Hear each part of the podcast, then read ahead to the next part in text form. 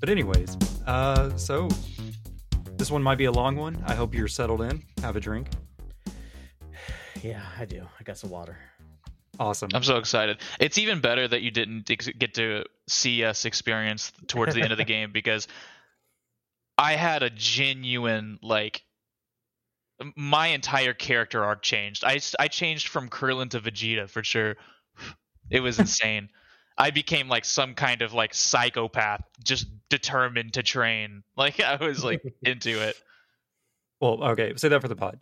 So it's tradition whenever we have a guest back on the pod that they do the intro. So would you like to do the honors? Yeah, let's do it. How would you like me to do this? Do you want me to read the doc? Do it like a, can you do like an old lady voice? Like a no. Hello and welcome to Gaming Together, a cooperative podcast. Can you do that? Because that's that would be that would be preferred. No thanks. All right, let's see. All right. All right, I'll give it a shot, and then if Wait, it doesn't work, do you want we'll me to change? Again. Can you read Philip and change it to your own name? Because that screws us up every single time. Hello and welcome to the Gaming Together. We fucked up already. We're gonna going. Reverse that. Reverse that. Hello and welcome to Gaming Together, a cooperative podcast. I'm your host, Morgan Remington, here with my co-op partners in crime, Nave and Philip. Every pod we play through a cooperative experience and relate to you, the listener. If this game is the creme de la creme, the creme de la meow meow of co-op, or something better off playing solo. Welcome. That was perfect. What is creme de la meow meow from? Did is that a stream thing? A was meme. That from Fantasy Star? No, that's a meme thing. Why is why is thing? The first thing in my brain went to Fantasy Star? I was like, that's probably from because of Black Nyack. That's why. Oh, God. All right, but yeah, I'm Philip. I'm here with Nave. Uh, we're gaming together, and we we got our guest Pinecone back. Hey, from which, the Fantasy Star episode. Yeah, which this was the first game we wanted him for, because like we we're like, oh, we got to get Pinecone in for Elden Ring. And then it took us, you know, five weeks, five, not six weeks to beat Elden Ring. And we were like, I'm so sorry, Pinecone. We really want to have you on. And finally, we we're just like, look, can you just be on the Fantasy Star episode? Because you're one of the few people that actually played Fantasy Star.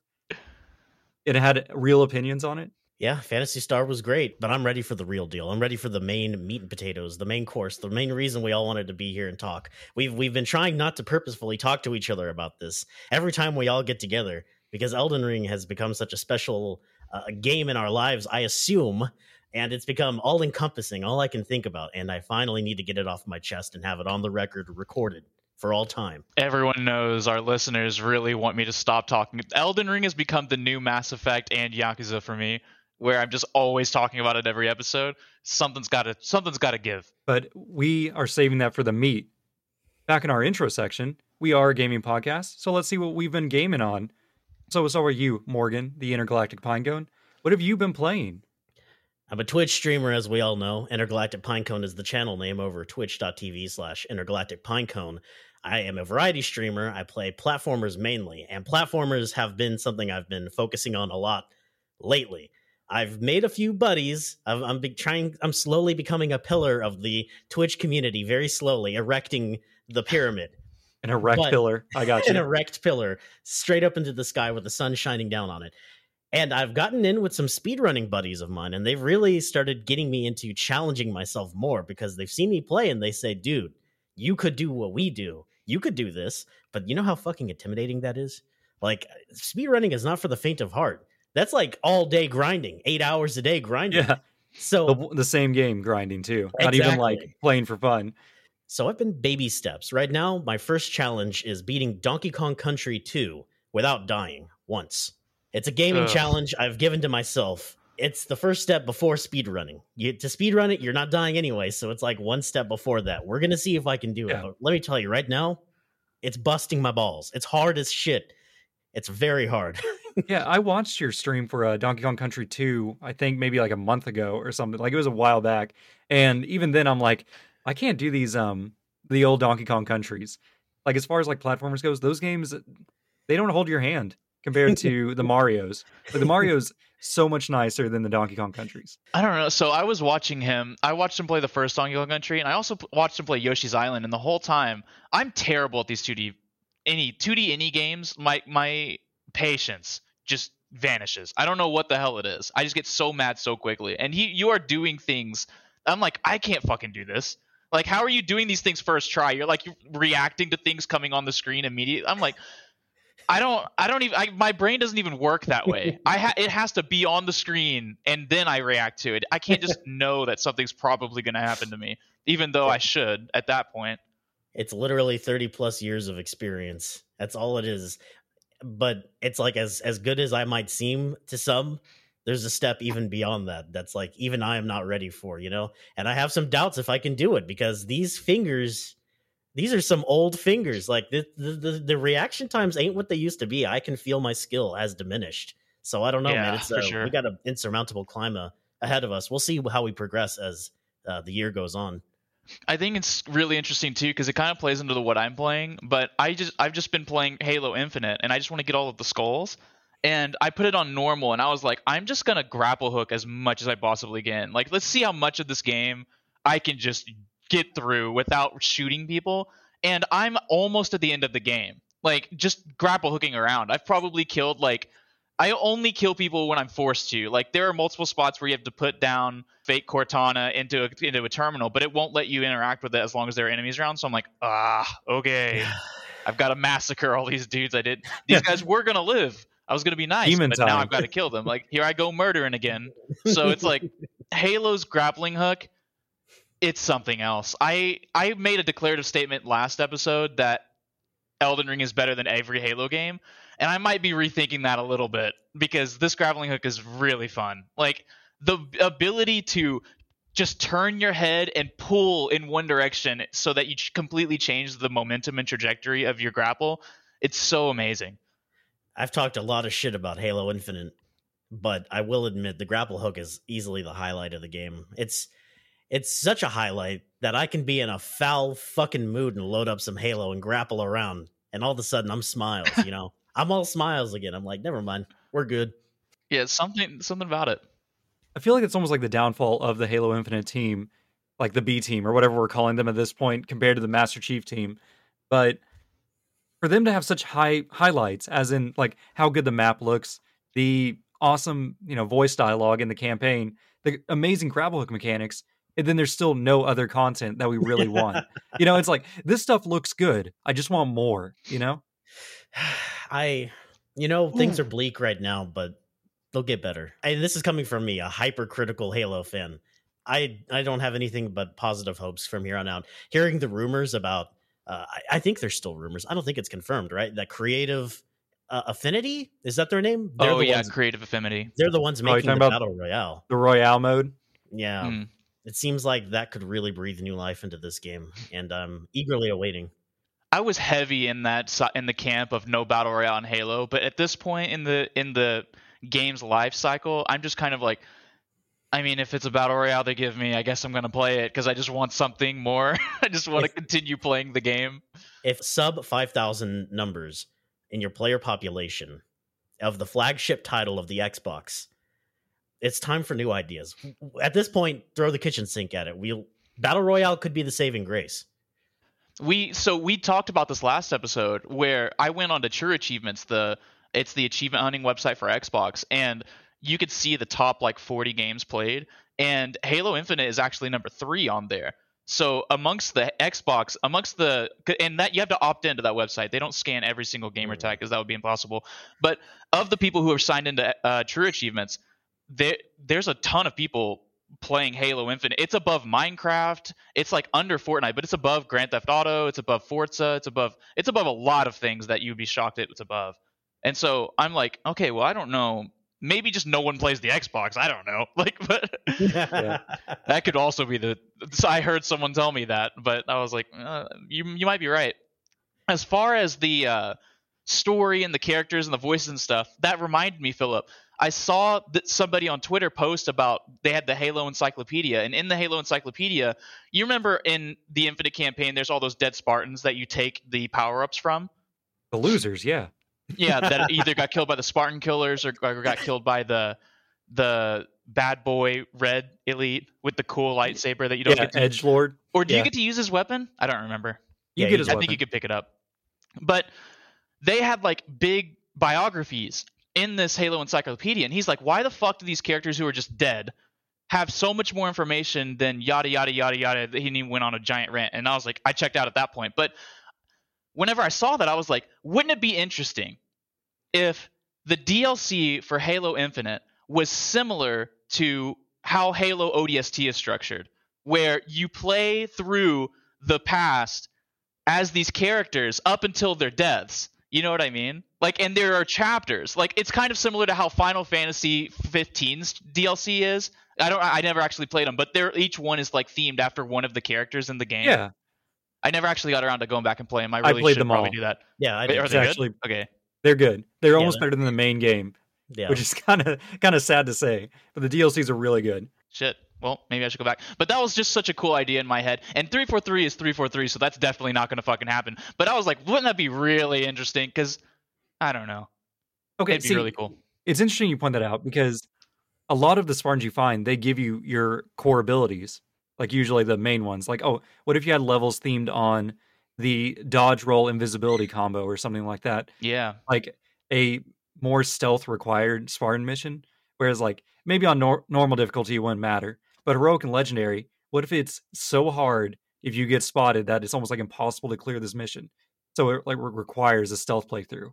Or the character who has the drop wall, maybe that character is like really focused on protecting injured Marines, and like their whole thing is like throwing down the drop walls and spots so that the Marines can move up while you're killing everyone that you can. I mean, because that drop wall, you get two of them at, at max for level. And I assume since each one only had one ability, presumably since that's all you picked up from them, they would have the maxed up capabilities of that. Like, they would be masters yeah. of that, right? Yeah. Okay, hmm. What if instead of protecting Marines, though, what if you're protecting battery units or something like that that are going to auto guns that are controlled by Marines or something like that?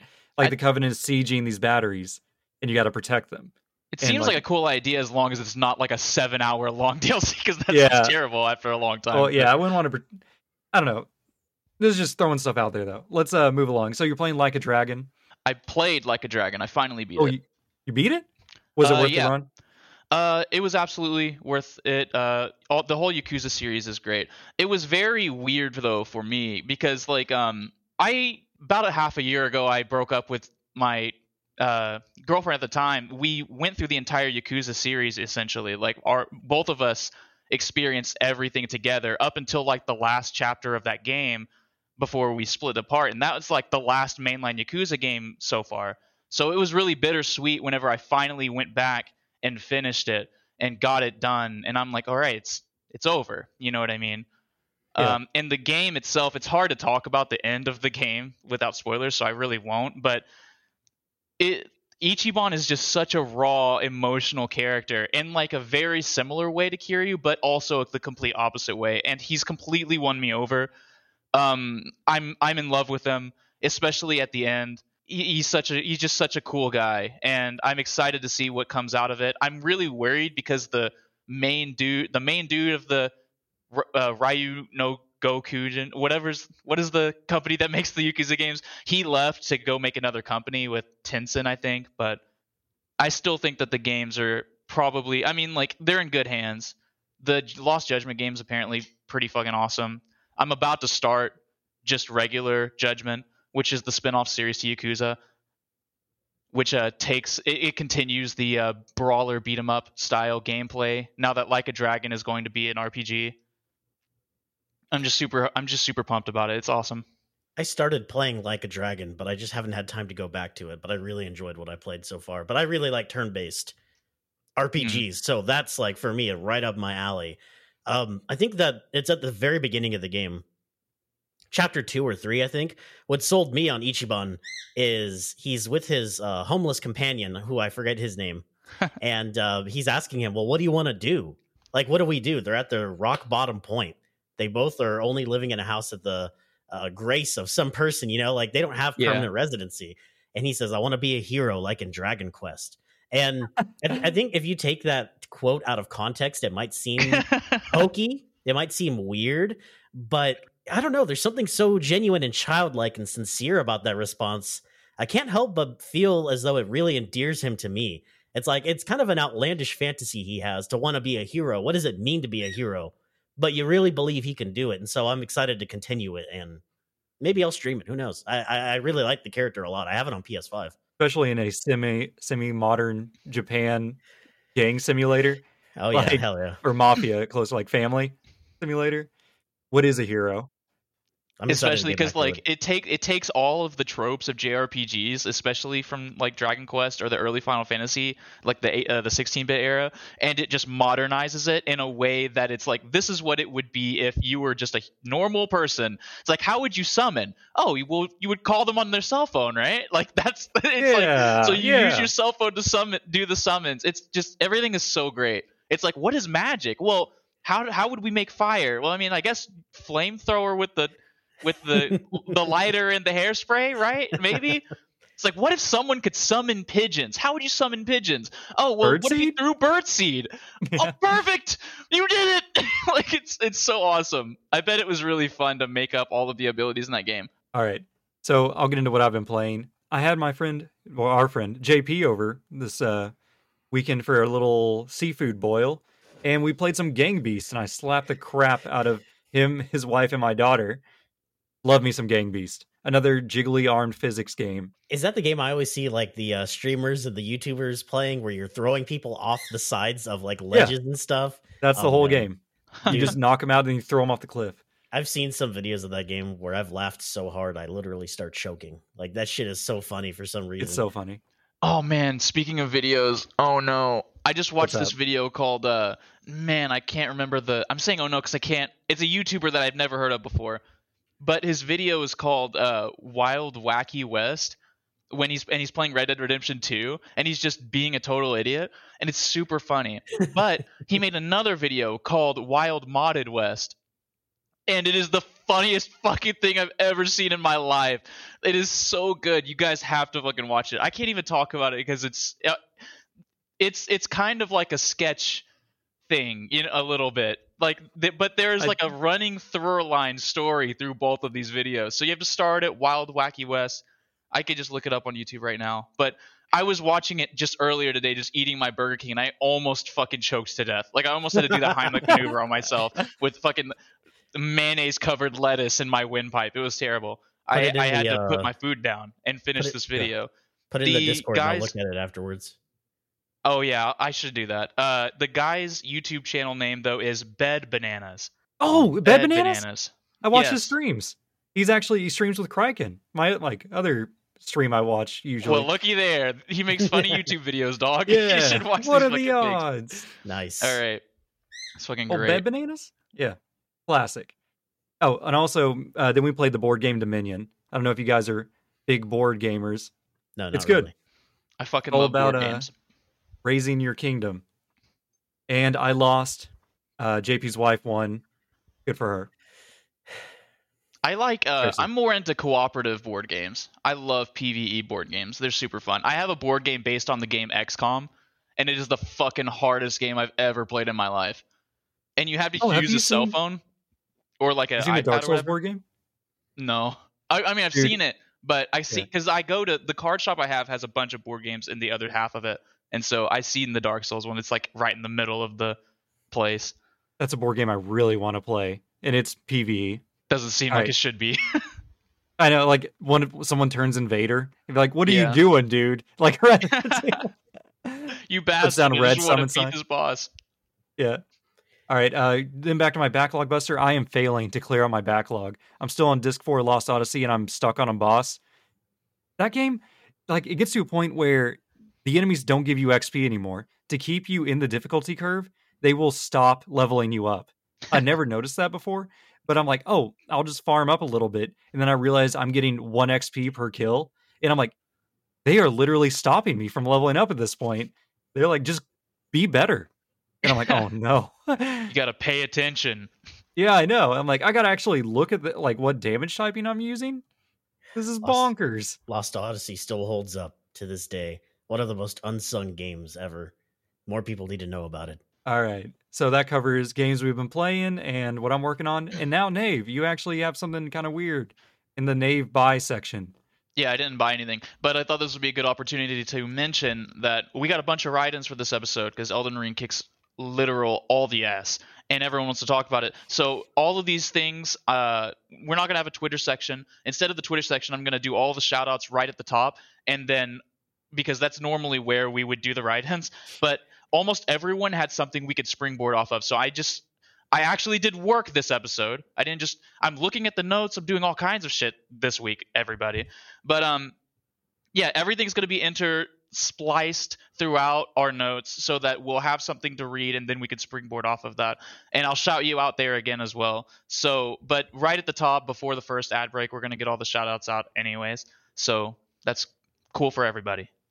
Perfect. And that moves right into our Patreon section. And so we got to thank our patrons, Morgan, who's literally in this with us. Thanks, Morgan. No problem. And Michael Superbacker. And so we we're calling a... him. That's what he's known as the now. The myth, the legend. Uh, we have a new five-star review, which I think is from Michael, but I have not pinned it down completely. Somebody named Wolf, Wolf Blade from the U S A. And he says, the best video game podcast available. Amazing podcast. I'm fully caught up with the podcast after two months of listening. Great back and forth between the host. Seems to really know what they are talking about, usually. This podcast yeah. was so good. I downloaded Twitter, Patreon, and Twitch just to get more content, as the podcast is that good. Thank you, Wolfblade. Usually is pretty generous, I feel. All right, Nave, shout out our boys from Twitter. All right, here we go. We're going to be talking about, we're going to have inquiries from the Play Along Podcast, Project X Talk, List Off with Brian and Ryan, A Random Gamer's Corner, One Hour, One Decision, R's Played, and Offshore Games Cast. And then maybe I'll edit something in here in case we get another write-in when we're in the middle of edit- or talking. So, but that's well, everyone we've got so far. Let's go ahead and take a break so we can get to our meat. I know that's what we really want. That sweet Elden meat. Music plays. Bum, bum, bum, bum, bum, bum, bum. You, either of you guys need to use the bathroom. Mm, yeah, let me use the restroom. Okay. This is the first time we've actually had something like that happen. Where's my dog? You're talking mad and leave? Doing good. Realizing you're not going to choke to death, so she doesn't have a chance to eat your Burger King and then your body after a week. Dude, she always, every single time I like, le- I'll leave the bag of Burger King like somewhere, and then she's just right next to it, just waiting for me to just not be around anymore. But she always acts all innocent. She's like, I'm just laying here, just all nice. Yeah, but the mo- it's sure. funny. You can walk away and then just real quick look back around the corner, and she's already like, like getting real close to the bag, trying to sniff it. Today we were at a restaurant and they were doing um. some Disney competition. It was like a it was like a sports bar, and they had competitions where they had uh, dog sprint races, pretty much, where they were just doing like running heats. And what were we you watched eating the, at like medieval times? Was no, it, it was like a sports bar. We watched the All American class, which had like I think it was like Dobermans, uh, Whippets. What's the really fast one? Greyhounds. Like these like sporty dogs, and they were getting six second times on this. I don't even know how fast it was, maybe like one hundred meters or something like that. It was like insanely fast. These dogs were going thirty miles an hour down the path. And then we, we you know, sat there through the whole thing. Then they started the next class, which they have a whole class dedicated to wiener dogs. And the wiener right. dog times were like sixteen to twenty seconds, whereas we were watching the Whippets and the Greyhounds that were getting six second times do these long-haired wiener dogs. And we even watched one. Like one speci- wobbling in the air, yeah. like barely getting there. Specifically, there was one wiener dog named Nugget, and we watched him, and he was so fast. He took down the first half of the track, and we were like, "Whoa, Nugget, Nugget, you can do it!" And then halfway through, he just stops and looks around, and we're like, "No, Nugget, you're blowing it! Like you're just ruining it!" I'm just like watching this, getting super invested as Nugget is throwing away his lead. He was like a solid two seconds above the last two wiener dogs that competed, and he just lost it. He just threw it away. I'm ruined. Not financially ruined. You just hear the stands from one guy. Well, it was so funny because I. It was it? Well, well, go one more. Finish. Your no, story. I don't have anything else. Yeah, well, we were. I was walking Molly. I I got it from Uber Eats, the Burger King, and I was walking Molly, and we came up the staircase, and I saw the I saw before she did because I'm very tall. I'm way taller than my dog. And I, I saw over the staircase are. that this Burger King bag is sitting in front of my door, and I was like, what is that? And she's like, what is what? As she walked up the staircase, and it was like a fucking demon was at our door. She was like, but it was just a bag of Burger King. She knew exactly what it was, though. It's her favorite time of the day when the Uber Eats guy brings me my food. And we're back. Morgan's back. Okay. So the meat, this game, The Elden Ring, developed by FromSoft, published by Bandai Namco, the creators of Tamagotchis, was released February twenty-fifth. In it, you play as a tarnished, a filthy, disgusting cretin of a person named John Elden Ring. And you seek that Elden Ring to become Elden Lord and rule over the Golden Tree. We are not going to talk lore in this, most likely, because I don't even know what happened in this game.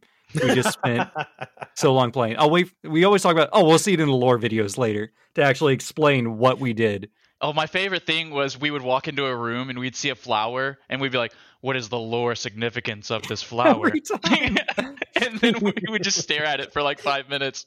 You're like, I don't, I don't know. know. And leave.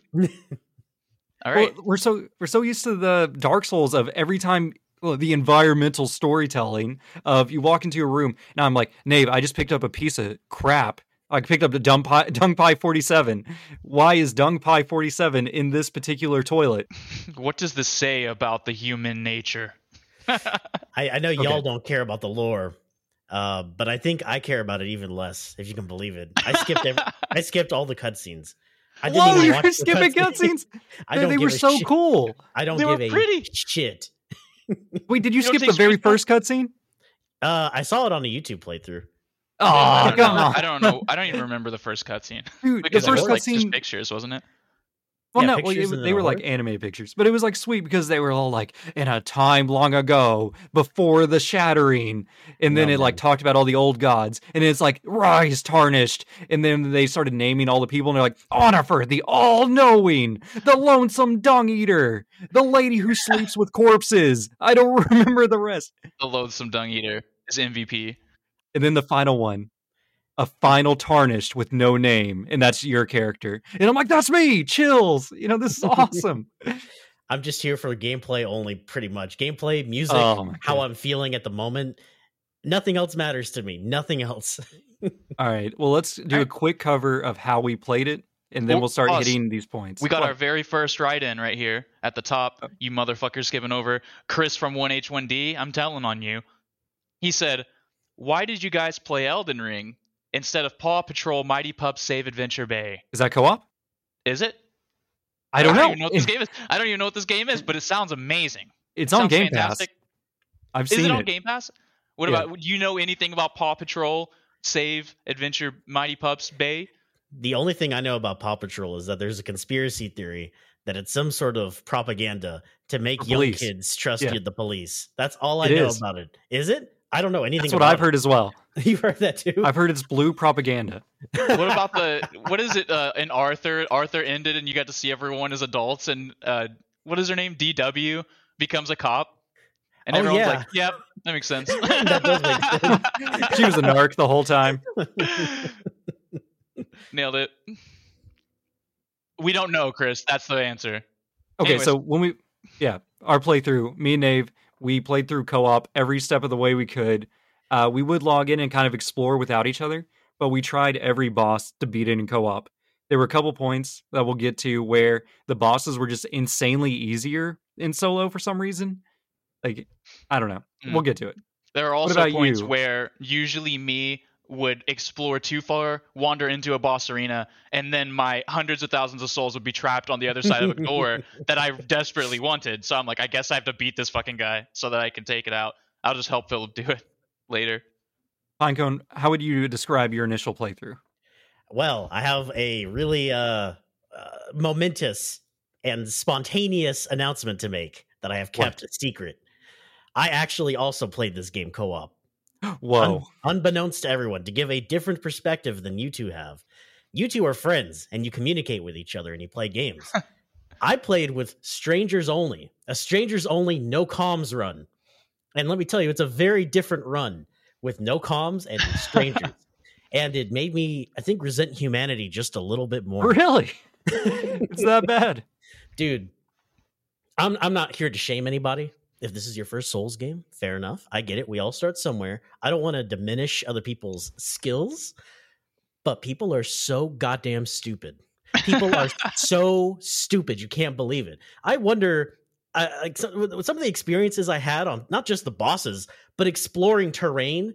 I wonder, do you use your turn signal in your car outside? How do you walk outside of the steps of your house without dying? How do you not just explode? What what happens in your day-to-day life? Can I trust you to open a jar of pickles, let alone walk down this narrow, enemy-free path with me without dying? So I played co-op as well, something yeah. I don't normally ever do in these games. I played co-op, and it was rough, let me tell you. In fact, it was so rough, I honestly think using summons, like those little ghost spirits, yeah. is un- unironically a better way to play the game than random co-op. Oh, yeah, we're going to dive into oh, that. I, mean, I think that is an objective. I think that is objectively correct, actually, yeah. just because of one specific one. Uh, I want to. I do want to mention, me and Philip did experience rando play as well, mostly mm. with us joining other people's worlds in order to help. Towards the very end, we, we did not summon randoms the whole game. But at the very end, we decided, let's just try this out, mostly because Malenia was hard. And so I beat uh, – so we'll get into that. We'll get into that. Um, there was one guy in particular, though. I'm, like, desperately looking through my fucking Twitch V O Ds now because I was specifically helping people fight Radahn. Radahn? He's the, yeah. he's the Starscourge. Yeah. So yeah. I was helping people fight Radahn. And there was – for about two hours I was streaming. And I played this Radahn fight maybe thirty minutes before as well. Now, before I was even streaming, there was this one guy who I kept getting summoned into, like, every, like, twenty minutes for the entirety of the stream. And then I, at the very end, of finally beat this fucking boss for him. Like, it would always end up, he would just die at some random point in the fight. And once the host of the area dies, you're just like, I can't do anything now.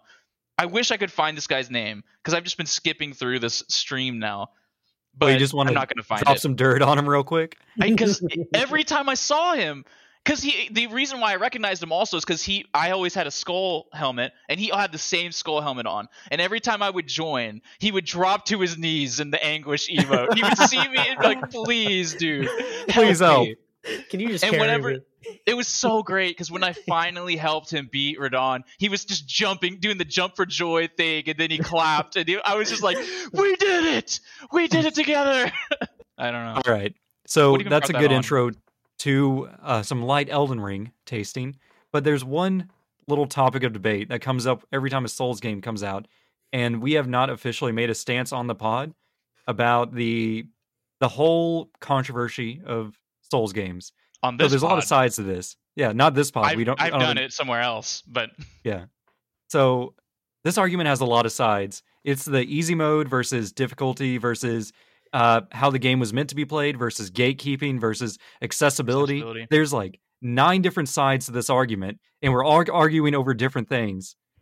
So we'll start with you, Pinecone. How do you feel about the forced difficulty of the Souls genre? Ordinarily, I'm not sympathetic to these plays whatsoever. Um, one aspect of art that I think is critical to understand is that not everything is made for everybody. And that's what makes art very special. And the last thing I would want to ever do is tell an artist to change his vision that he feels a strong conviction towards. I would hate, I would feel so guilty if Miyazaki felt pressured to make this game easier. I would feel terrible because it would be diluting his art. However, having said that, this game, I think, should settle the debate because there is objectively an easy mode in this game. Magic and Bleed. Magic and Bleed change your experience forever, permanently. If you play Magic and Bleed and try to do a sword and board, sword and shield run directly after, like you, it's a whole different game. It, it, the the different ways that you can express yourself in this game through through different weapons, different skills, magic, it allows you to kind of tailor make the game. Uh, to a style that pleases you. And obviously there's going to be people online that are still going to gatekeep and say, you ain't shit if you used magic. You ain't shit if oh, you yeah. used bleed. There's, that's still going to happen, but that's just humans are trash. So that's just, that. that is what it is. We're not solving that on, you know, we're not solving world peace here. We're just talking about Elden Ring. And I think that it finally has uh, given brand new players something that they can kind of grasp, like a lifeline. maybe from here they can start to pull themselves out of this, uh, frankly, ignorance that these games are too hard. Because I was actually just commenting on this the other day, doing the Donkey Kong No Death Run. I was like, shit, I'd rather be fighting Radahn right now. I'll tell you that much. I'd much rather be fighting Radahn or fuck any boss, really, in this game. So I guess that's where I land on the whole difficulty debate. Wait, you guys were playing with your T Vs turned on? Oh, my God. You guys, Nate, what's your opinion on? on this? It seems like Morgan basically lands exactly where I'm at. Where uh, I see video games as an art form. I see the uh, I see the plight of people who are like legitimately can't play games like this, but unfortunately, not every game is for everybody. And I, it's going to be hard for me to articulate it as well as Morgan did, so I'm going to sound very stupid coming right after him and saying the exact same thing. But so essentially, there are multiple, not even just the not even just the magic and the bleed stuff. There are active summoning pools. Like right now, there are so many people trying to help each other. There's a famous story that's going around, which we'll talk about a little bit later. It, there's just so much community effort uh, and community coming togetherness. What help me with words, maybe? But no, you're good. this, uh, this game has such a camaraderie. That's what I was looking for. That C word right there. Um, that whenever you go out and you ask people, if you go into L F Gs for the Xbox, I'm not sure what it's called on the PlayStation. I think it's groups or something. You can find people who are literally just standing at Malenia and just helping people, or standing over at Radahn, just like I was. I, I for t- three hours, I just sat there and beat Radahn probably about thirty-five times, just for people who were struggling. And almost every single one of them was like celebrating. I was like, I probably just saved that guy so much time.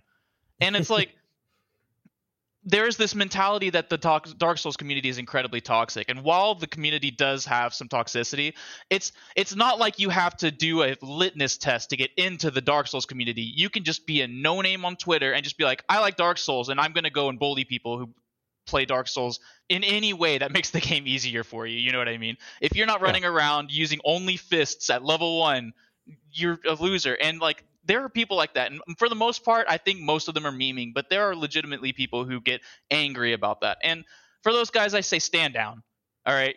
You gotta, you gotta calm yourselves. But almost everyone that I've ever interacted with as far as Dark Souls is concerned loves it whenever people are getting into these games, loves it when I have questions that they know the answers to. It makes them feel super helpful, and I don't know, it's such a great feeling. It's because I'm doing that now. I'm going back. I had this complete character arc, like one eighty change, where I became this person who was like, hey, there's shit over here. Hey, there's shit over here. Look out for these enemies. Maybe you should level this differently. There's a weapon you could probably use better than this. You know what I mean? Like, and I'm not like looking a bunch of shit up. I'm like just experiencing this shit for the for my for, uh, for the first time, just brunt force running into it. And I don't know, like, you just got to get good. That's what I think. You just got to get good. All right. My take on this is kind of along the get good, because I tried the easy mode, because everyone talks about like, how hard is it just to implement an easy mode? Just make the player stronger, make the enemies weaker, or whatever. Back in Dark Souls one, I forced an easy mode with a, um, oh, what's called like a cheat engine. And I just gave myself a billion souls, gave myself a billion health points. And I just walked through the game like a theme park, just walking up to each section, being like, oh, nice. And continuing on. And I got nothing out of the game. So an easy mode will not give people the satisfaction they want from these games. The difficulty in it forces actual engagement and learning it with the mechanics of the game. An easy mode would just be completely less engaging, and it's not worth the playthrough. We talk about wanting people to see these worlds, to see the artist's vision. Well, once the artist makes it, we can't really see their vision anymore. We only see our own vision of what we think the artist was going for. And if you're playing this game through on easy, it's going to feel like a generic action R P G, and you're not going to take away anything new from it than you would from maybe Skyrim on a lower difficulty. But then we, when we step in here and the game says, hey, either you're not a high enough level for this, or you're just not good enough skilled to clear this area, you actually have to take a second and think about what you're doing. You have to learn to dodge. Like my wife, I just started playing a co-op run with her, and she doesn't play a lot of action games. She hasn't played any Dark Souls before this. She was even scared to like give these games a shot. But, you know, she was willing to try it for me because I'm like, hey, I really love this series. And she was like, well, if you love it, you know, she really wants to give it a shot too. Because if I see value in it, I hope she can see the value in it as well. And if she was just playing it on easy and just breezing through it, she wouldn't see or learn, she wouldn't learn the lessons that I learned.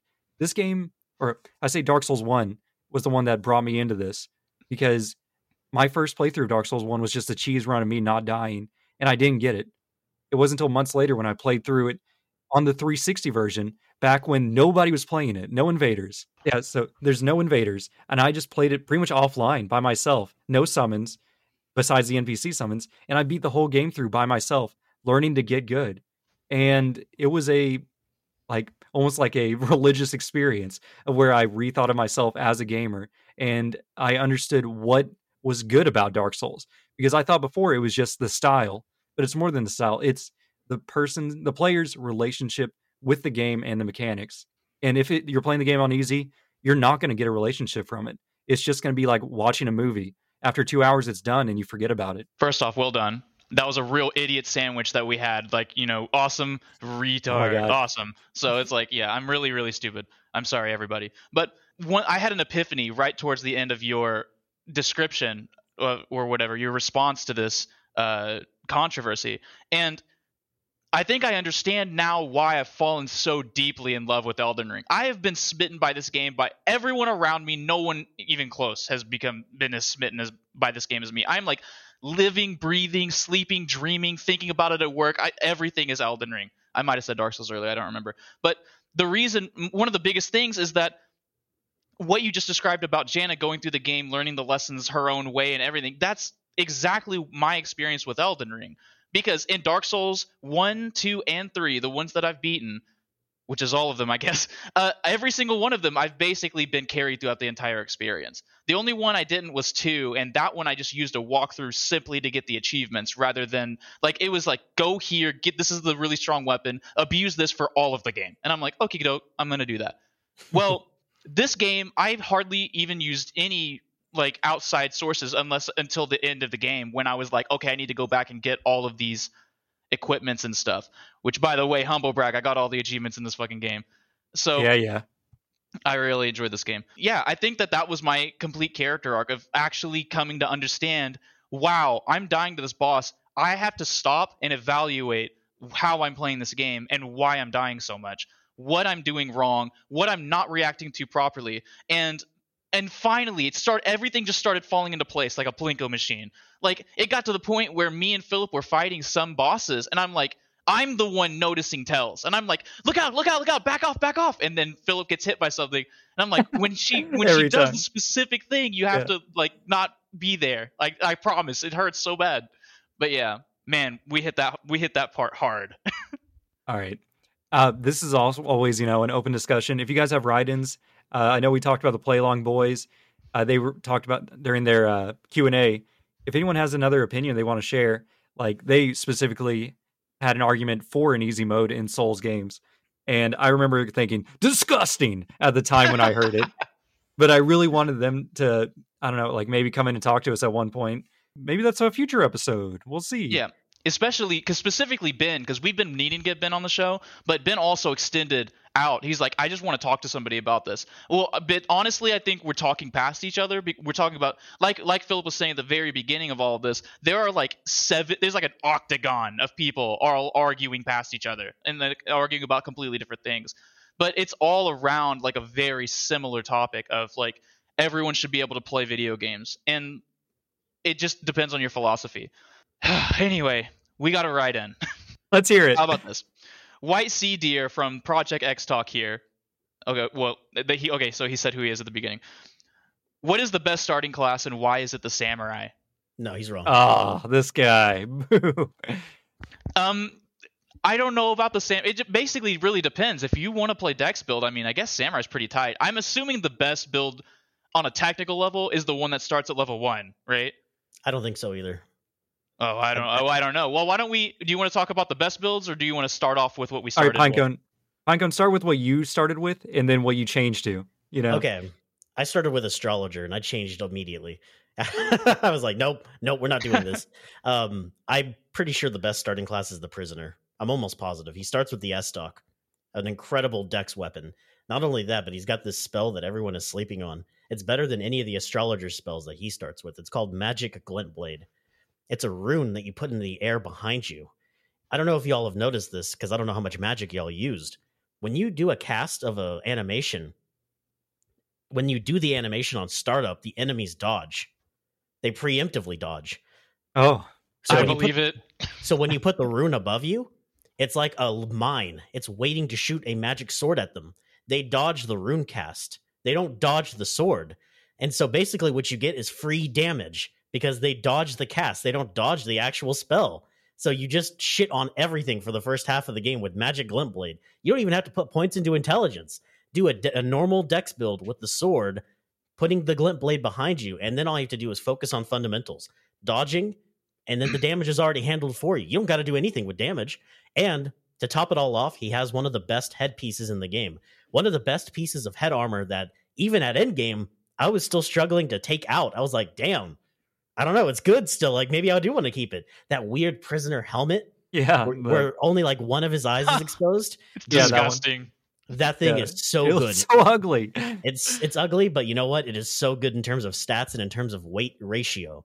Anyway, that's I think that the samurai would be maybe the best if it didn't have so much into. Uh, I, I, I believe there's some stats in endurance that you don't really quite need at that level, and and other things that are that are slightly wasted. And I think that the whole reason you would start samurai is to get the Uchi Katana at the very beginning of the game.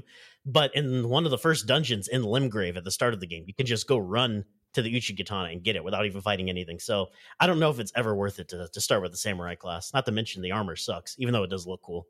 I had a bunch of friends play Elden Ring uh, in real life, and only one of them picked the samurai. And of course, he's like a super crazy weeb. It's my friend Dontre, and he is the least familiar out of everybody w- of these fucking games. And I was like, dude, you might want to pick a class with a shield or something. And I tried to explain it to him. He's like, no, I refuse. I want to be a kick-ass samurai. And he ended up washing out. He doesn't want to play the game anymore. I don't even Damn. think he beat Morgott. But oh. I was trying to describe to him. I was like, dude, that's like a pretty hard. You're you're picking hard mode right now. Like, you have to parry, man. You have to parry and dodge. You have to know how to do that. And of course, he didn't want to learn.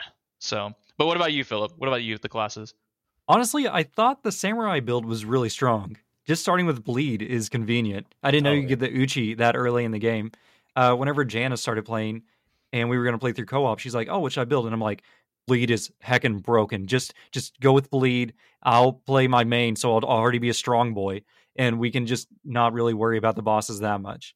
Like, you, she still needs to survive and dodge, but we can do it. And we've already beaten, like, we're walking up to um, God, Godwin. Yeah, Godwin. We're almost to Godwin. Uh, and we did that in maybe three hours. So, like, nothing. We're just oh. flying through. And that's like doing side dungeons too, where I'm like, hey, you know, just explore around here, look for a cave mouth or something like that. And she finds it. I'm like, great. And then I teleport in and we, we clear it, which it's so fun to point. I'm like, hey, you won't believe this boss. We go through the fog boss and it's the watchdog. And I'm like, look at that thing's face. It's an ugly Dude, cat. That fucking cat, man. Did she, did she so get got from the, from the backwards attack? Yes. When he turns his head around, what she, what she, what was her experience? Because I scream.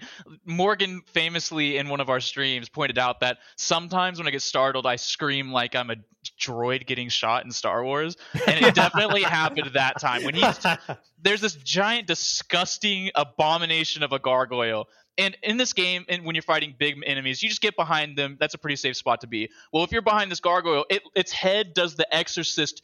Complete turnaround, and then it just breathe. What does it do? Breathe fire on you? Yeah, I don't just remember. Fire, I think it just it's, it it's, just takes you out. It's so funny.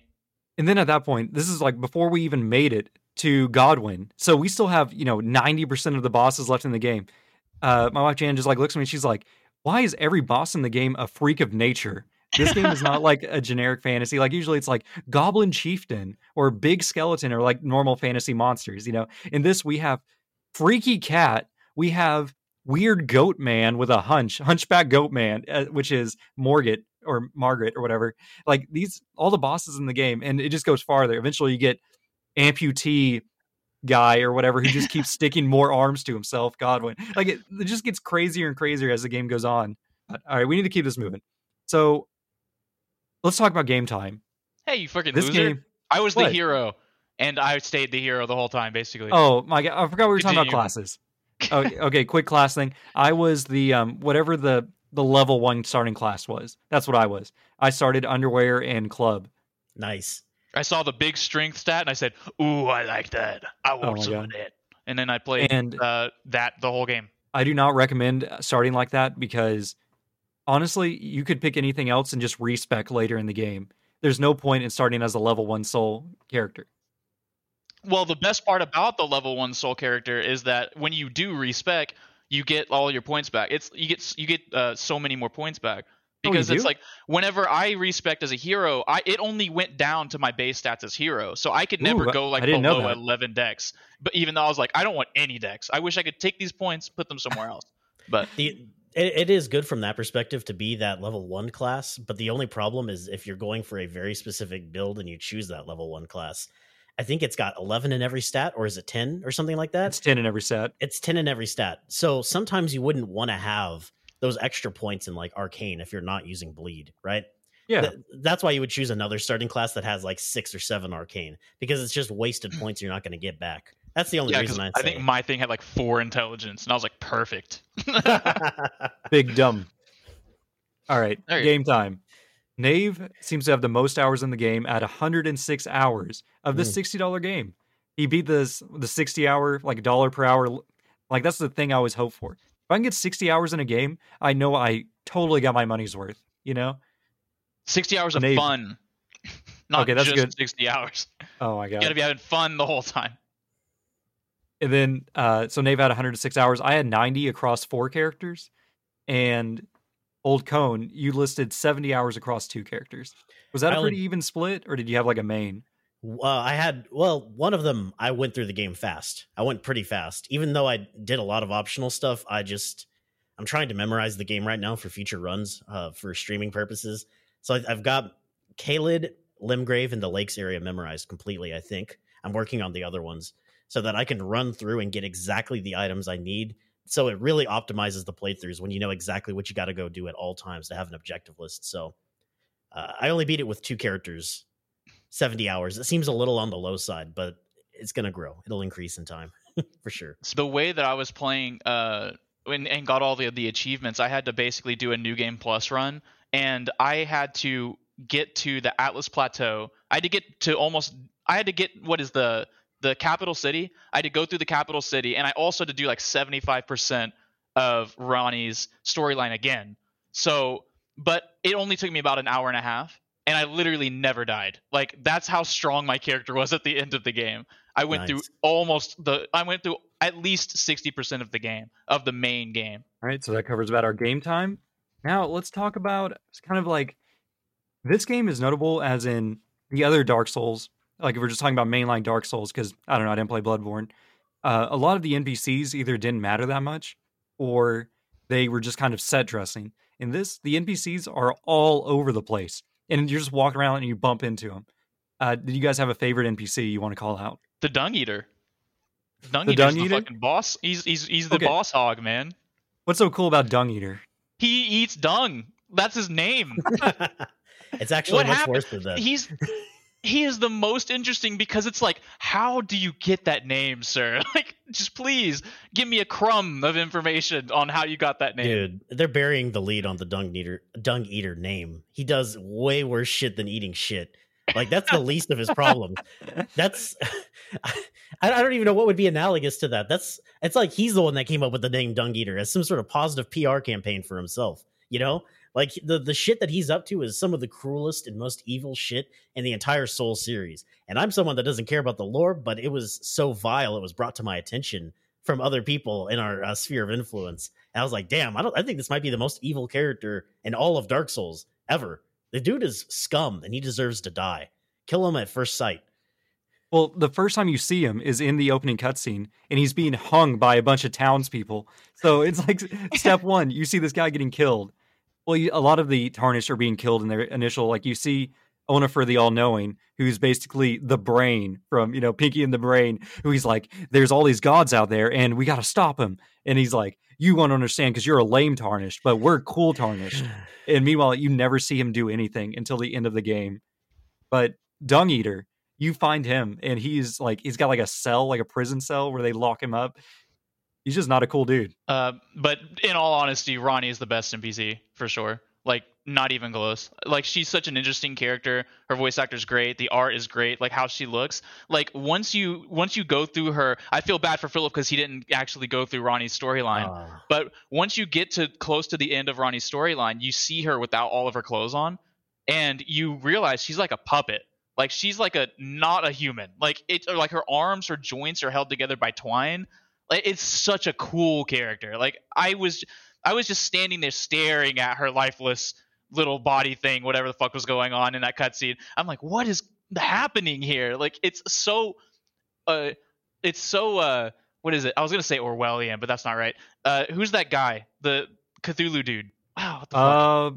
Lovecraftian? Lovecraftian, yeah. It's it's almost Lovecraftian. Like, how strange. Like, it's it's hard to like understand where she really starts and ends, and if she's even a humanoid thing to begin with, or just something filled with magic. It's like, I can't wait for the lore videos on this lady, which I'm sure there are because she's so popular. I'm sure there that's one of the first videos that came out, gathered from just like being in the ecosystem of Elden Ring stuff. It seems like this is a Lovecraftian story, but different than uh what was the Bloodborne different than Bloodborne Bloodborne was very space octopus. This game is very the colors from out of space.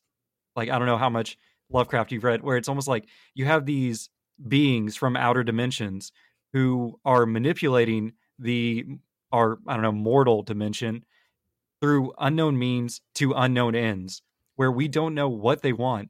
And it is expressed with, we have a marionette, Ranni, who's trying to break the cycle, or, you know, break her bonds or whatever, who is being controlled or trying to get away from the hands, or like the master hands. I think about Smash Bros because it's literally like half the monsters are giant disfigured hands. And then the monsters you're almost working for are the two fingers, which are supposedly representing the will of God and guiding you, the tarnished, along your path. I don't know. It, it's it's deep, and I don't understand it. Remember when we said we weren't going to talk about the lore and then we immediately jumped into it? All right, well, my favorite N P C was either Alexander Warrior Jar, who is just oh, a hero, damn it. or the No Maidens guy, which is just like the white mask or something. I don't even remember his name. Just for the memes. I just love No Maidens. You yeah. filthy tarnished. You'll but never isn't make it. Always, it. Isn't it always the girl? What's her name? Uh, Malenia? Isn't that her name? Yeah. What is the girl, the first maiden that okay, you get? See, that's a problem. It's always her picture when it says No Maidens. There's Melina and Malenia, right? Those are like the two characters. Yeah. Everyone's names are very similar. I think there's a thematic reason for that, but um, I'm over here pushing R one. I don't care. I'm just killing everything. Okay. But the, the N P C, going from a gameplay focus perspective, the N P C I liked the most was the Pope uh, Turtle. Turtle I never Pope. met Pope Turtle. I yep. forgot about Turtle Pope too. There's so Turtle, many good N P Cs. Turtle P- Pope is really tight, and if somebody's somehow listening to this and has not found him yet, and you use magic, um, take all your scrolls, no matter what, to Turtle Pope. He is the only one, I think, that stays where he is. He stays put because he's a turtle friend, and you can rely on him. And you can always go and buy the stuff from him. You can always go and buy the scrolls and spells from him, because some of these other N P Cs are trifling bitches. They'll just disappear off the map, or they'll go somewhere else, or they'll fucking die in some cases. So they're not very reliable from a gameplay perspective to be buying things from. Even that dude uh, with the... Um, the cloth over his head in the round table hold, even he isn't all that reliable. He disappears after a certain point too. So go to the Turtle Pope. He's very, he's a good guy. Tell him I sent you. You lied, because the Turtle Pope is always moving in the game. It's just that he's very, very slow. So he doesn't go anywhere. He just moves forward slightly throughout the progression of the game. I don't know if that's true, but that would be a great Easter egg. All right. So any other notable N P Cs? I know we brought up um, Malenia. You're the maiden's eye have an accord. And she's missing an eye. Classic meme.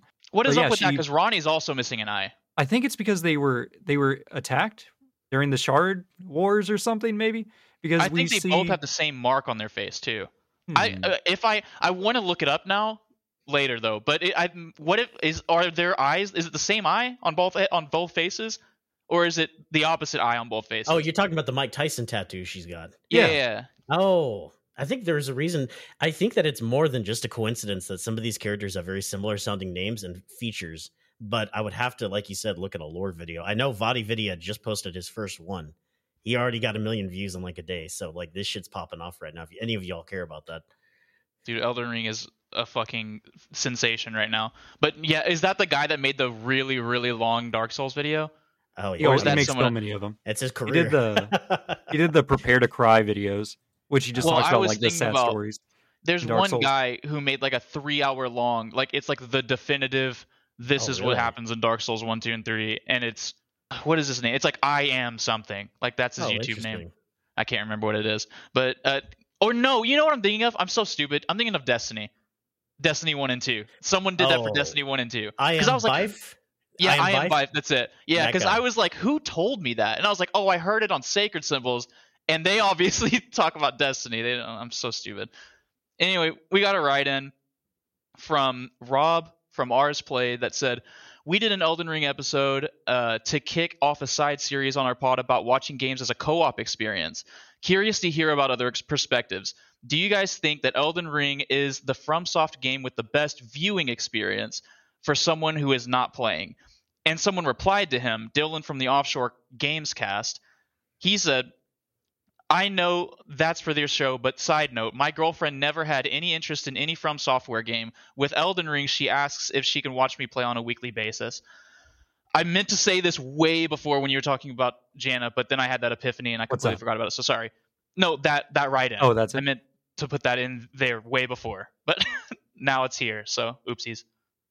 I don't know. Uh, so the only person I've watched play Elden Ring is Pinecone, and I guess a little bit of Knave. And it just made me want to play. Uh, yeah. I don't know what the deal with that is. I almost feel like Dark Souls one would be a better watch because yeah. then you can see the mastery of the game and everything is so much more streamlined. Elden Ring has a lot of walking or like horse riding in between the set pieces, whereas Dark Souls is a continuous hallway experience usually where you just like, all right, just chain together all these cool set pieces. I think it, it's interesting if there was like a like a boss rush kind of Way, like way to play the game, like almost how I was playing when I was doing my New Game Plus just to get the last two achievements, where I was just beelining to each boss, and almost all the main bosses are like the most interesting spect- visual spectacles anyways, like Radahn. The only one like the only one that I would say that you can miss is the there's the dragon at the bottom of the have you guys fought the dragon plague sacks or whatever underneath the tornado town? Did you guys fight that boss? No, I don't uh, think I did, actually. No, I don't think so either. Is that oh, in Plague Lake? Oh, he's really fucking cool. Huh? Then the Plague Lake or the Rotten Lake? No, no, no. Area? It's it's in the Tornado Town. You just go down. You just parkour down rocks, and he's at the bottom no, of that area. I didn't do he's that. He's a secret boss. It, well, he's really cool. It's like the Grand Dragon or something. You actually, you literally go back in time to fight him wow, before the neat. tornadoes were there. But uh, so that guy you can miss, and then there's another one at the end of Ronnie's storyline where he's basically throwing galaxies and... and shit at I did you. do He's that a really one. cool guy. I did do that. That was a really cool fight too. But yeah, yeah, if someone if you can watch someone just blitz through the bosses like that, then that would probably be really entertaining to watch, I th- I would think. I the when I when I'm scrubbing through my footage personally, the vast majority of it is me running places. It's just me running places. Yeah. Really just depends on how much you like to look at like pretty things, because I think so. I like Philip said, I had like one hundred six something hours whenever I finally rolled credits, and I would say at least fifteen of those hours is me just walking places and looking at shit and just being like, wow, this looks good. Screenshot. I have so many screenshots of this game. Holy shit. Of me just like Philip, like one of the thing that he uh, one of the things he constantly heard was he'd be like, Nave, get over here. We got to do this. And I'm like, hold on, taking a screenshot. And I'm like sitting, trying to sit down and get a good view. I'm like, no, no, no, I got to move over a little bit, sit down again, make the camera look good.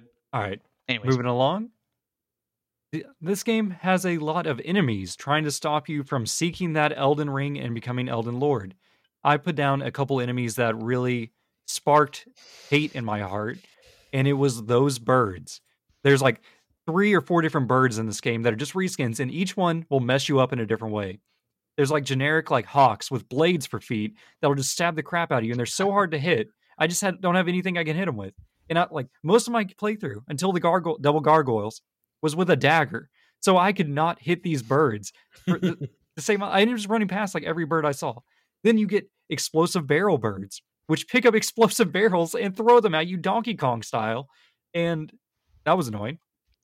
And then finally, yeah. you get birds in the in the giant land that are fire breathing at the same time. And it was just a nightmare. I hated those. You even birds. Talk about the Khalid birds. Because we oh, just avoided those birds. Like the play. We yeah. died to you those like once around and those. We went, yeah. fuck these. These these are dumb. Yeah. These aren't worth it at all. Uh, then the other one was the invisible assassins or the death blades uh, or dark blades. Mm. Uh, I don't know. I remember I went through and I was able to beat like the um. You need to clear them out to get the secret amulet to get to the haggle tree, and you have to kill about three of these guys. And I had Radahn's sword at the time. So I was able to just A O E kill them with my Radahn Star Slam, Gravity Magic, whatever. And I'm like, oh, this is this isn't so bad. But then Knave, I'm like, Knave, I need you to go do this. You got to solo it. And he's like, I can't hit him. And you were getting so angry. And I'm like, oh my god, because of this one enemy type, we are at. It a wasn't just hill. Them. It wasn't. Just Oh, what them. Is it? I was gonna bring it up. It was them partially because what they do, they literally they go invisible and then they come up and they stab you in the back. Or they, they they backstab you, but they stab you in the stomach. But there were these guys who shot magic arrows on the rooftops. And the combination of those guys who I can't fucking reach because I'm a big boy with a sword. And then these dudes who keep stabbing me on the ground every time I fall off the roof. It's like I could not – that combination of people I could not fight. And these guys shooting arrows, it's not like loading an arrow, bah! Grabbing an arrow from the quiver and pulling back the drawstring. They're fucking shooting you like fucking machine guns. They're hitting you like, and if you are someone like me who's like super tanky, like I could take a I could take a million arrows, but if as soon as you add magic, holy, bleed to that shit, I will die so fast. Like it is the only enemy that I hated more was any of the fucking enemies that made you die instantly from that one instant death, the plague death, the guys, the basilisks, there's giant worms that vomit it. I think there's one other type of enemy. Um, as if I'm standing in a cloud and I act, if I'm, if I am standing in a cloud and I swing once, I instantly die. I have no opportunity to react. I have no opportunity to roll. If I'm ever swinging my weapon and they drop a cloud of that shit at my feet, my greatsword takes so long to recover from the windup that the bar is already filled and I'm dead. That was the most yep. infuriating thing. Every single – I'm like, if you just listen to me and Philip playing, like I will be in an area like this and I'll be like, oh, fucking great. This area has people who can do this too. This is the funnest way to die. Ha ha ha. I'm dead again. Sick. I have to run all the way back here because I didn't know there were going to be basilisks around this corner and I fucking died instantly. What an amazing game. You know, I would be so fucking angry. Yeah. All right, Bingo, do you have a favorite pet enemy? My favorite, I mean, an enemy that you hated the most. Dude, we got to talk about the Iron Virgins. Yeah. There's no Elden Ring game is complete without talking about the Iron Virgins. Those things are trouble. Those things are trouble. I, there's a boss in the Volcano Manor where you fight two of these Iron Virgins at once, and they've got a grab attack that could kill your ass if you're, like, below half health instantly, pretty much. Then one of them can spin around and have those axe things just be flying around everywhere. If you're not looking at one, if you're looking at one and you don't see the other one, chances are it's already almost behind you to kill your ass. And I think that this is a really good segue into the Knave story, if you want to tell it, Knave. The Knave story uh, with the Iron Virgin. Let's start out. The Iron Virgins, these are Iron Maidens with tank track wheels, or they have like wagon wheels, and they each either have giant saw blades or scythes for arms that they spin around like a sprinkler head just to chop you to pieces and then grab you with tentacles that come out of their Iron Maiden chest, pull you in and eat you alive. And these are in a loading screen that you see sometimes when you're loading into a new zone. And I'm like, dang guys, this, I don't know if we're going to be able to handle this one. This looks kind of scary. And then we find them and I'm like, oh my God, these things are nightmares. Like I don't want to be near these at all. They're terrible. They can get you, especially if you get, but almost every enemy can kill you instantly if you get put up against a wall. But these guys in particular have some really dumb attacks that hit you repeatedly. Um, the the story that they're referring to, these these guys, there's a really awesome teleport, like a secret area that you can get to in this game that I ended up stumbling upon just on accident because I was always exploring. I was like rubbing my face along the wall of every single area I walked into. And in this one small area, you have to, there's an elevator that pulls you up. I don't remember what the area is called, but there's an elevator that pulls you up, like Dark Souls one style. And then you could walk around a cliff, and then you could see them going back down. It's kind of like a uh, a windmill, or not a windmill. What are those things? A water water mill? Yeah, I think so. Is?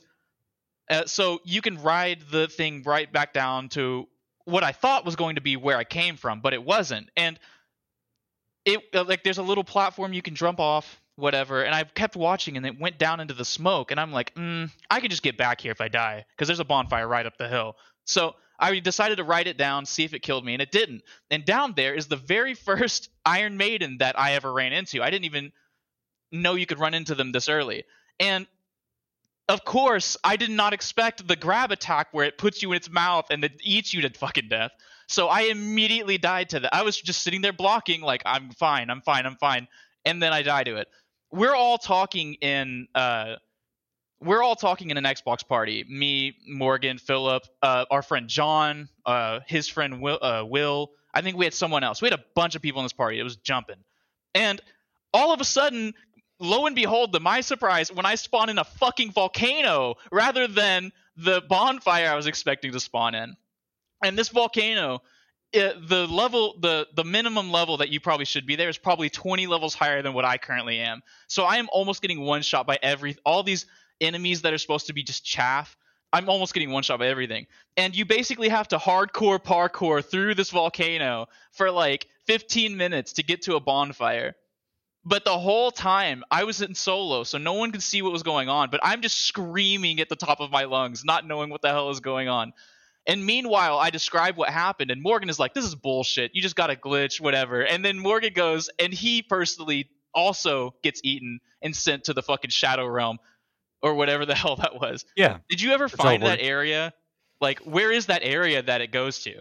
It's Volcano Manor? It's the bottom of Volcano Manor, and it's one of three ways that you can get in. Yeah, it's the bottom level. Mm. It's now it's now part of my main strat, actually. I employ it in all my playthroughs now, because there's a lot of upgrade items you can get at the start of the game just by doing that. And you can skip the lift. I don't get the lift pieces anymore, because I don't need them now, you know? So I just yeah. go straight to Volcano Manor, and I make my way out into the mountain area. It's uh, become a very useful trick that Nave has discovered for us. It was really yeah, cool because in my, new game, in my new game plus, I was like, I got to the first lift and I was like, oh shit, I need the medallion. And I'm like, is there any way I can get up there without the medallion? And then I remembered the Volcano Manor thing, and I was like, I think I'm just going to go with the pieces. I don't know how much faster it would be to get the to get the thing. So is it faster than just going to get the two lift pieces? I think it is. It's easier. And plus, like, there's so much good stuff down there. You, why why would yeah. you want to skip it? There's just way too many good things. Too many goodies well, to be found. For a for a uh, a a fresh character, yes. But I was New Game Plus. I was like God and God himself at that oh, point. Oh, right. That's I was right. like five. I like five hit Margott. You know, I was like, wow. Holy crap! Poor I'm Margott. Still so strong. I was afraid of New Game Plus, and turns out it's not that big of a deal. All right. Uh, that covers the enemies pretty good. So this game actually features some classic Dark Souls style level design, where a lot of it is open world, very Skyrim, Witcher, whatever. These major titles, everything's open world. Breath of the Wild, all that stuff. But there are legacy dungeons that Pinecone explicitly described to us, because I didn't even notice them before. I think he told us before we even made it to the first one, we were still fighting Margott, and he was like, oh yeah, you get to these areas. It's like Dark Souls, you know, one and two and three. And I'm like, I can't wait to get there. And of course, after you get through Margott, you get to the first one, which is a generic Gothic fantasy castle. And I'm like, this is my Dark Souls, boys. This is what I was waiting for. Like, finally, I'm home. Yeah. Whereas Meanwhile, before I'm it was just picking flowers. Yeah. It Wait, was just was Wildlands. Yeah. Oh, yeah. I was a flower picker for my first run. Yeah, Philip was a uh, botanist. Yeah. That like I was like, no, we should role play. I'm gonna come up with my story for Jimothy Monomate. Be like, I hate animals. I only like plants, so I kill all the animals and just pick oh, flowers all the time. What was your character's name, Morgan? Because we all had goofy names. My character's name was just Rim, R E M, just Rim. Like like a Orange Crush, the band, with yeah, when, when I sleep like. ache. Oh, no, this one like... goes out to the one I love. No, just like Morgan Remington, just the first three. Oh, letters. okay, oh. That makes more sense.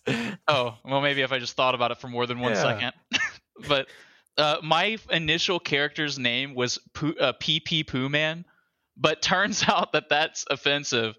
Uh, so uh, it got censored out every time I joined Philip's game. So I was like, I really want a name that's dumb like P P Poo Man, but is not censored. And one of the biggest memes at the time of recording, still is one of the biggest memes right now, is uh, Try Finger Butthole. On basically, you will see a message in front of like ev- or it, like behind every single N P C or dead enemy, like that's part of the background. You will see Try Finger, Try Finger Butthole. So I just I was like, okay, well, there's no way that's getting censored because it's all in all these messages. So my name is now Finger Butthole. And I I get a lot of messages whenever I join people's games. They go to the recent players and they're like, good name. Thank you. Which there's so many memes about that too. I think I found my favorite Elden Elden Ring meme, which have you seen the the O U dog meme? Yes. Yeah. There's one where it's like me trying to sit at a bonfire, but I accidentally click on the the message that's on the bonfire and you like try to sit out and it pops up and it you look down and you're like, what's the message say? And it says, try finger butthole. And then he looks at the dog. He's like, oh, you, why is it always you doing this? Classic. Man, Best the memes meme. for Elden Ring is the memes for Elden Ring are amazing. My, my I, favorite message is the one that says, oh, you don't have the right. You don't have the right. Yes. I was just about to bring that up. Like you would see a door in the distance. You'd be like, I wonder if I can open that door. And you'd run up there and you'd see a message like maybe ten feet away from it. You click on like, it. Ooh. Oh, you don't have the right. Oh, you don't have the right. I'm like, oh, never mind. I'm not even going to try it. I just fucking walk away. My other favorite one is literally every single animal in the game will have a message somewhere nearby that just says dog. And yeah, I'm just like, classic. Is there a dog ahead? Everything's just a dog now. And the the the best one is uh when you run into areas with dogs and they're like turtle, and I'm like, like there's dogs nearby.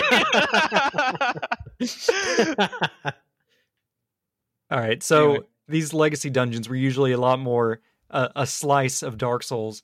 Uh, do you guys have a favorite legacy dungeon? You know, it seems like a cop-out, but Stormveil Castle, maybe it's just because it was my first, but it's it's either between Stormveil Castle um, or maybe, what was the other one? God damn it. Uh, anyway, Volcano Manor is also one of them. I think Volcano Manor was, it was, it was between those two because I really liked the idea uh, of just storming a castle and having different, uh, I think that they, they really sold the platforming element of Elden Ring with Stormveil, because there's a lot of places you can get to through falling and jumping. And it feels like this like maze. There's so many areas that I didn't oh, even yeah. know about the first couple times I played through it. Did you guys find the Crimson Knight in Stormveil? There's Which a one is Stormveil's the first one. The first one. For this is the problem. See, I don't I can't remember what Stormveil is, nor can I remember what a Crimson Knight is. So you remember no, there, there was a guy you fought in an ever jail and he was a giant knight with a horn on his shield and he had a tail that he swiped at you. Do you remember that guy? Oh, is that what they're called? Crimson Knights?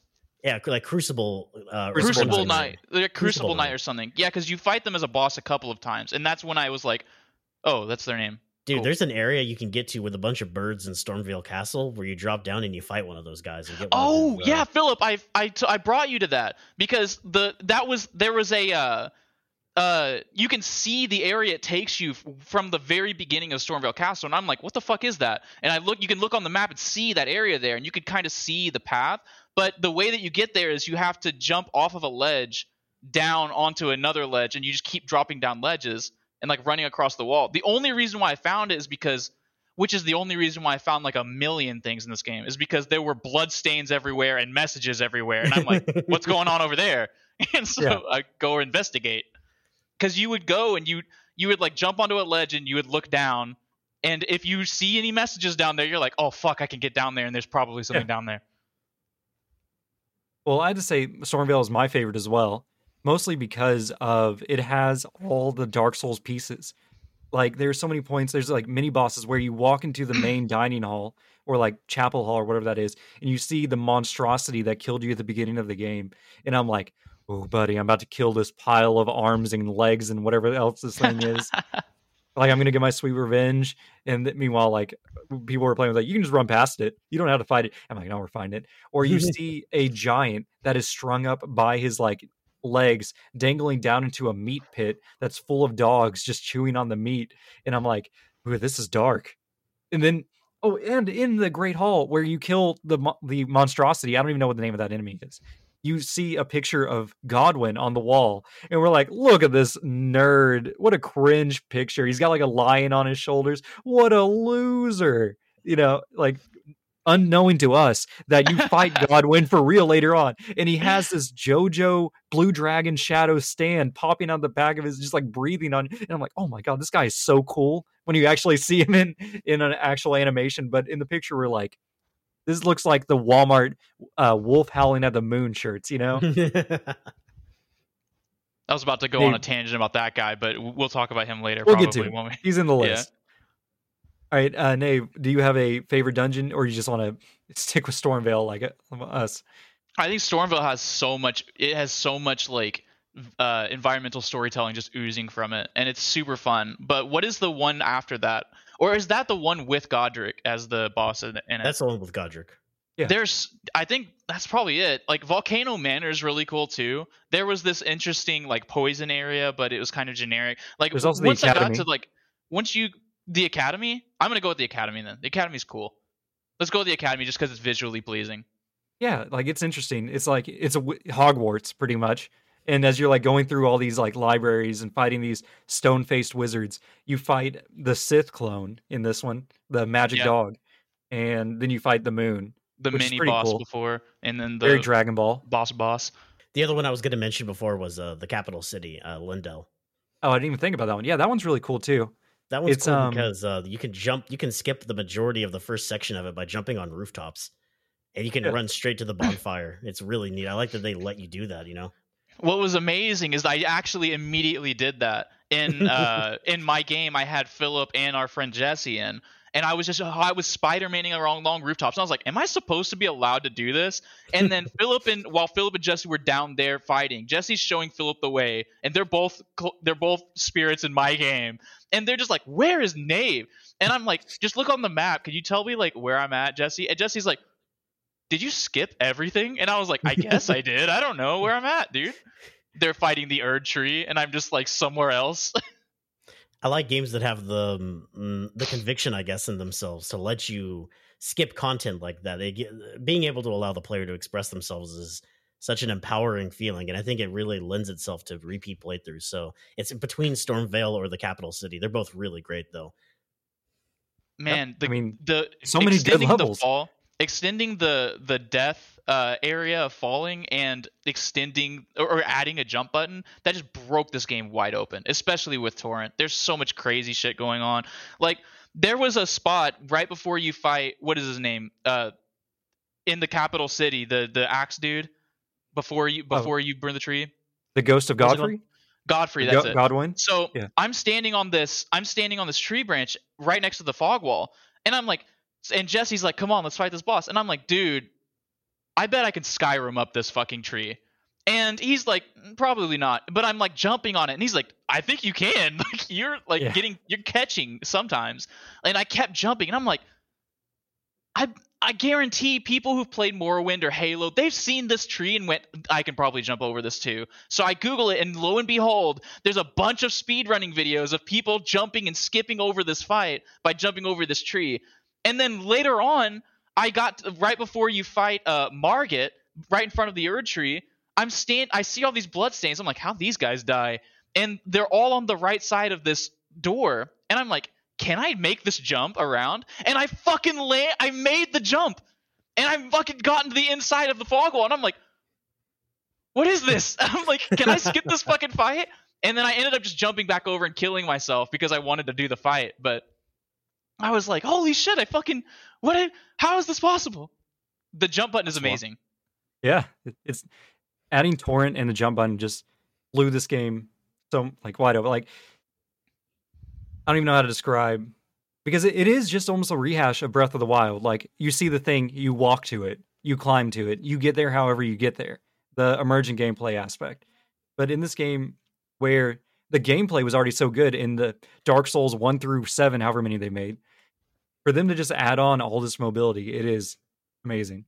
It's very similar to Halo Infinite and the grappling hook. it, it's not as dramatic. I mean, maybe it is, because Halo Infinite always had a lot of verticality to it. So maybe just the grappling hook is the same as just adding a little bit of a jump into Elden Ring. Because on in Dark Souls, in all the, the other Dark Souls games, you feel so heavy. Like, you ever play mm. a racing game where you feel like your car is magnetized to the fucking ground? Oh yeah. Like that's yeah. that's what it feels like to play Dark Souls games generally. But and it made sense when you thought about it. But it's like, like you, in Dark Souls, you fall like two feet and you die, and you're like, what the fuck? But you're wearing this heavy armor, and I'm like, dude, have you ever fallen? Have you ever jumped one story down and like landed a little wrong? Like, I felt like I lost twenty percent of my health too. Like, I was like, I played Dark Souls one directly after beating Elden Ring twice on stream, and what a weird experience it was to not be able to jump. I felt so restricted. I felt weak. I, I felt scared without my jump. I was like, wow, this is frightening. I am, there's not a whole lot of options for me. You know, I'm just sort of fucked if anything bad happens. And there's really, uh, my exploration is quite limited. Yeah, I remember you were on uh, C, the Scaleless, the, you know, Betrayer of the Dragons or whatever. Mm. He, and you were trying to do the crystal path down. And we're like, man, platforming in Dark Souls one was rough. Like, yeah. It's bad.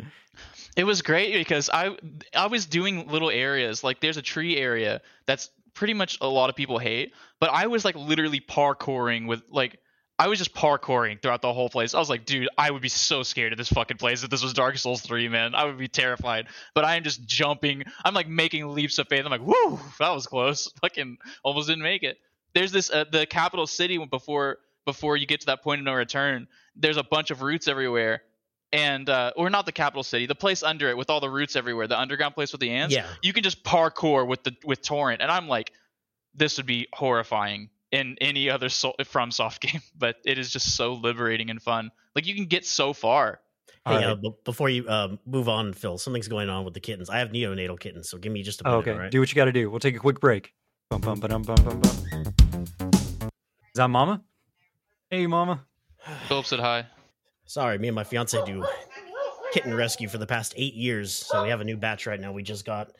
That was actually Yikes. good timing because my mom just walked in and gave me some leftovers, and my dog is freaking out. So it was a good time for a break.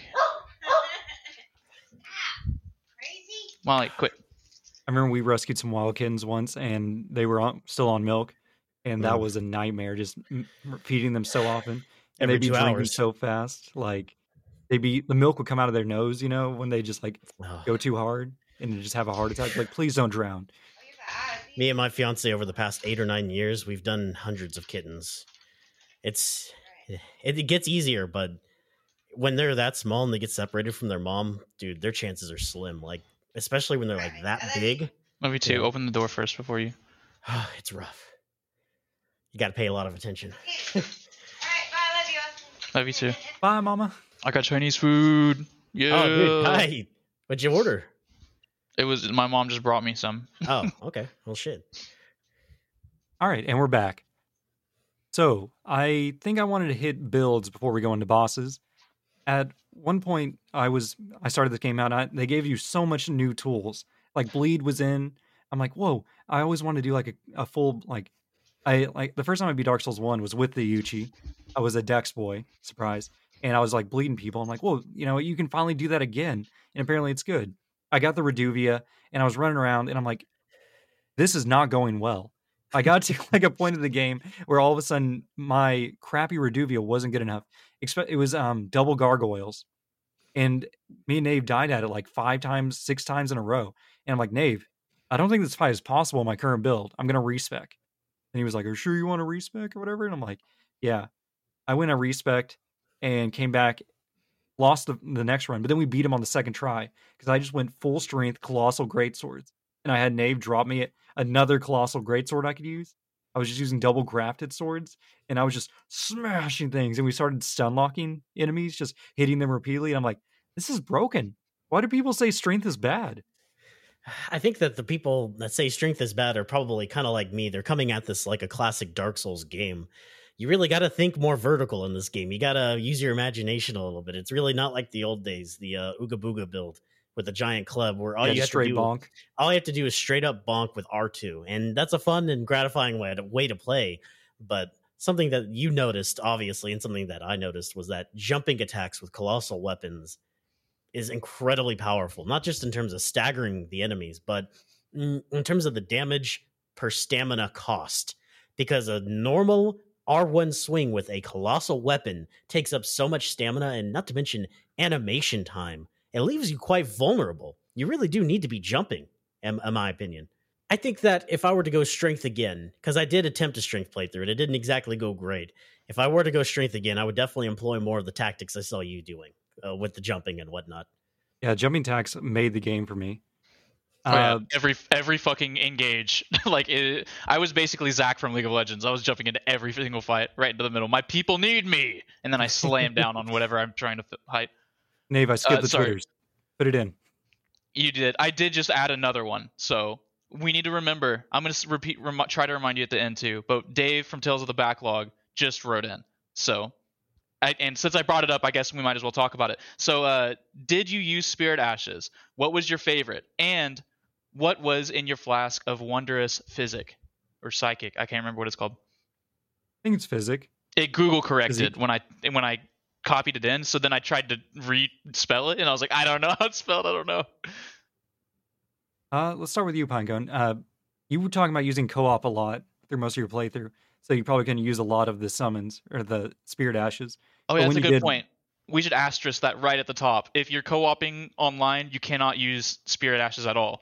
So that for the most of the game, me and Philip never even got to experience what this meant. So when I played co-op with strangers, I obviously wasn't able to use the summons, but on my other character, there wasn't a whole lot of co-op going on.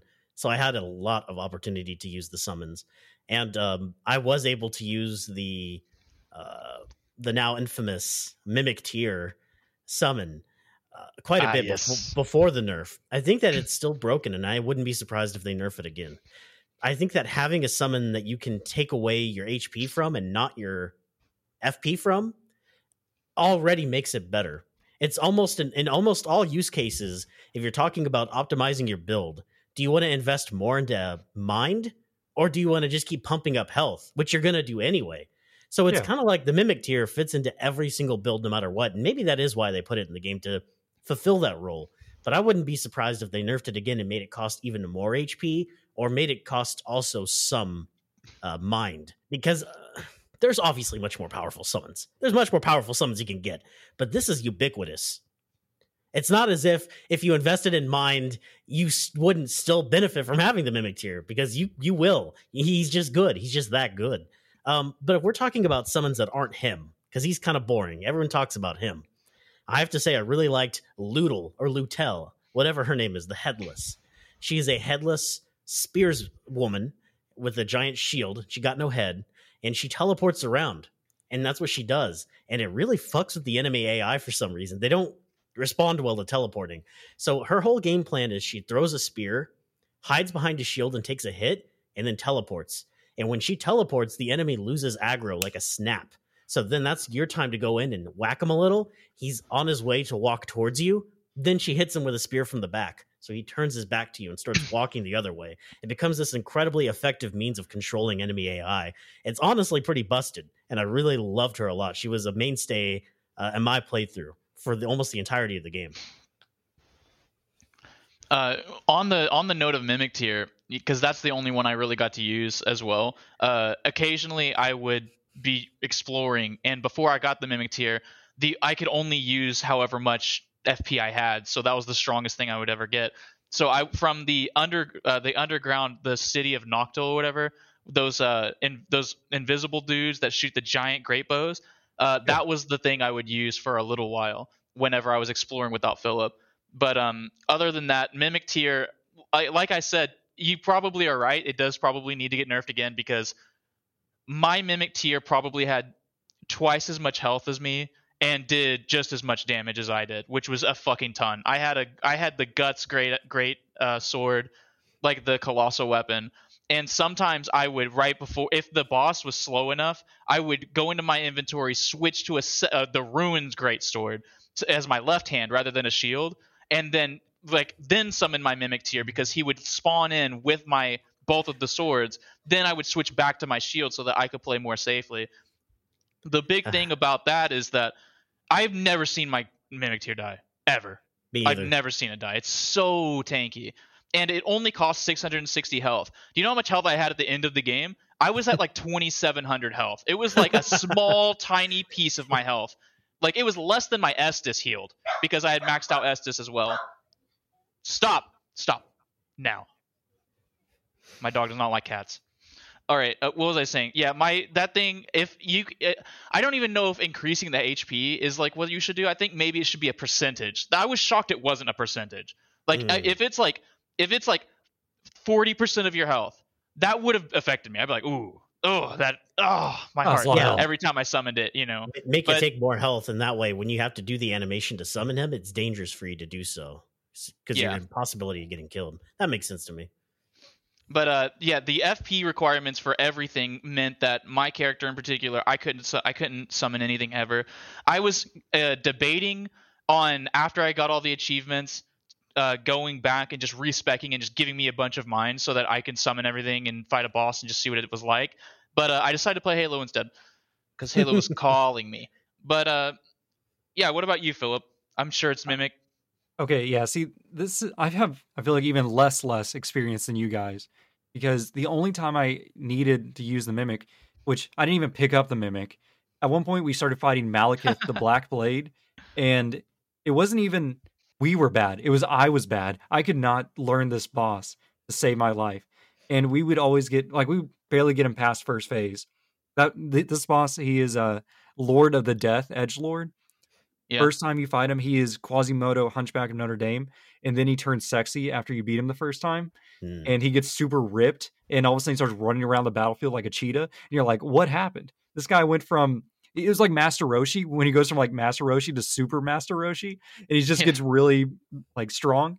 I'm like, oh god! All of a sudden, I can't beat this guy. But I was losing like phase one to this guy, and I'm I'm trash. I don't know what to do. And he was like, just fight him solo. That's what I did, and I beat him first try or something like that. I'm like, I did not beat him first try. I beat him the third try. But that was the thing. So we, I think we quit. And I was like, this boss can't be that hard. So I fought him the first time. I almost killed him. And I was like. I could fucking do this by myself. And then Philip can do it, and then we can just get on with our fucking lives.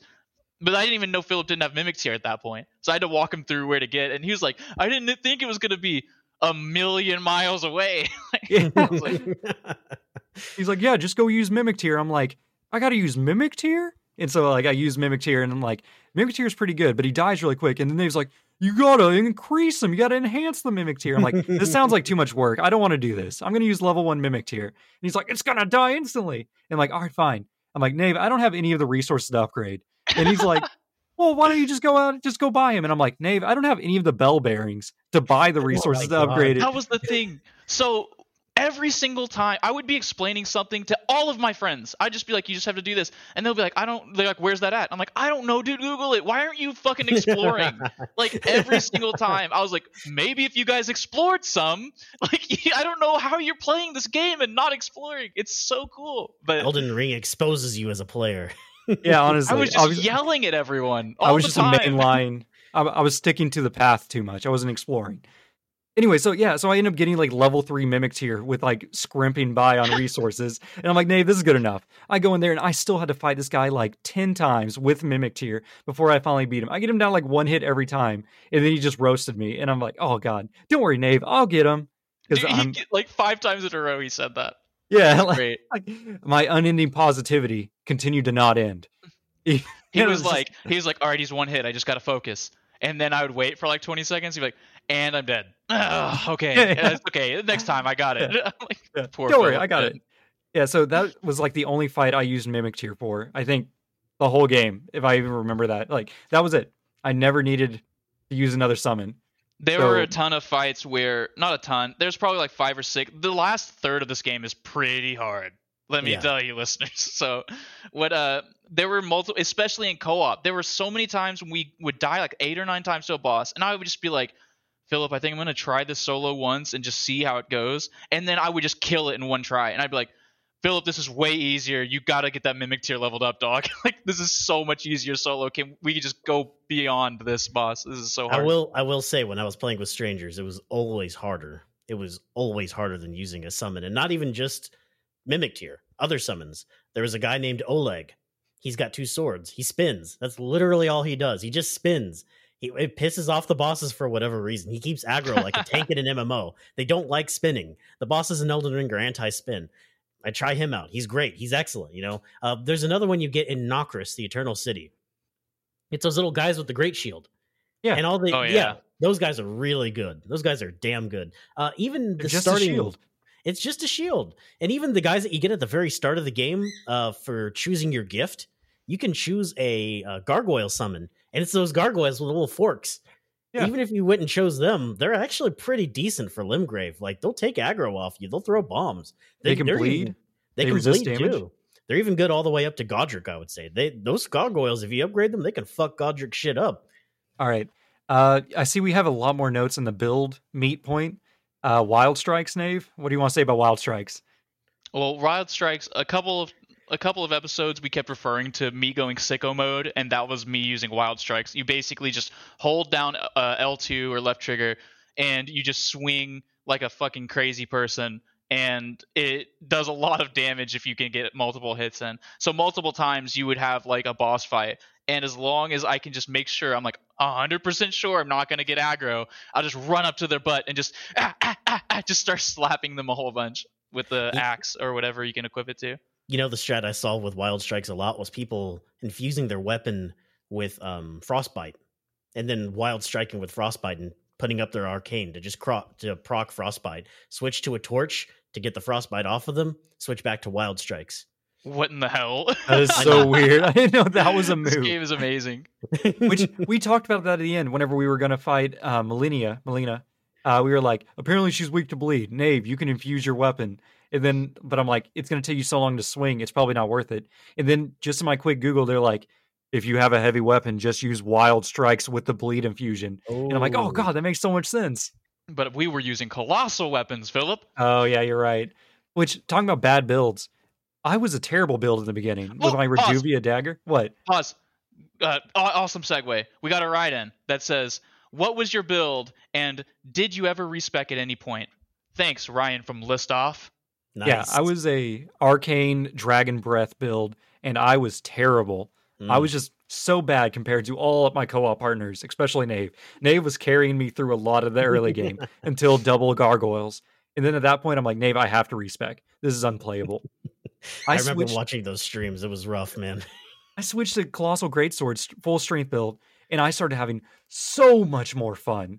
And yeah. I was so much stronger. Then I was like, oh, I just need to level up like three more times and I can use the Radahn swords.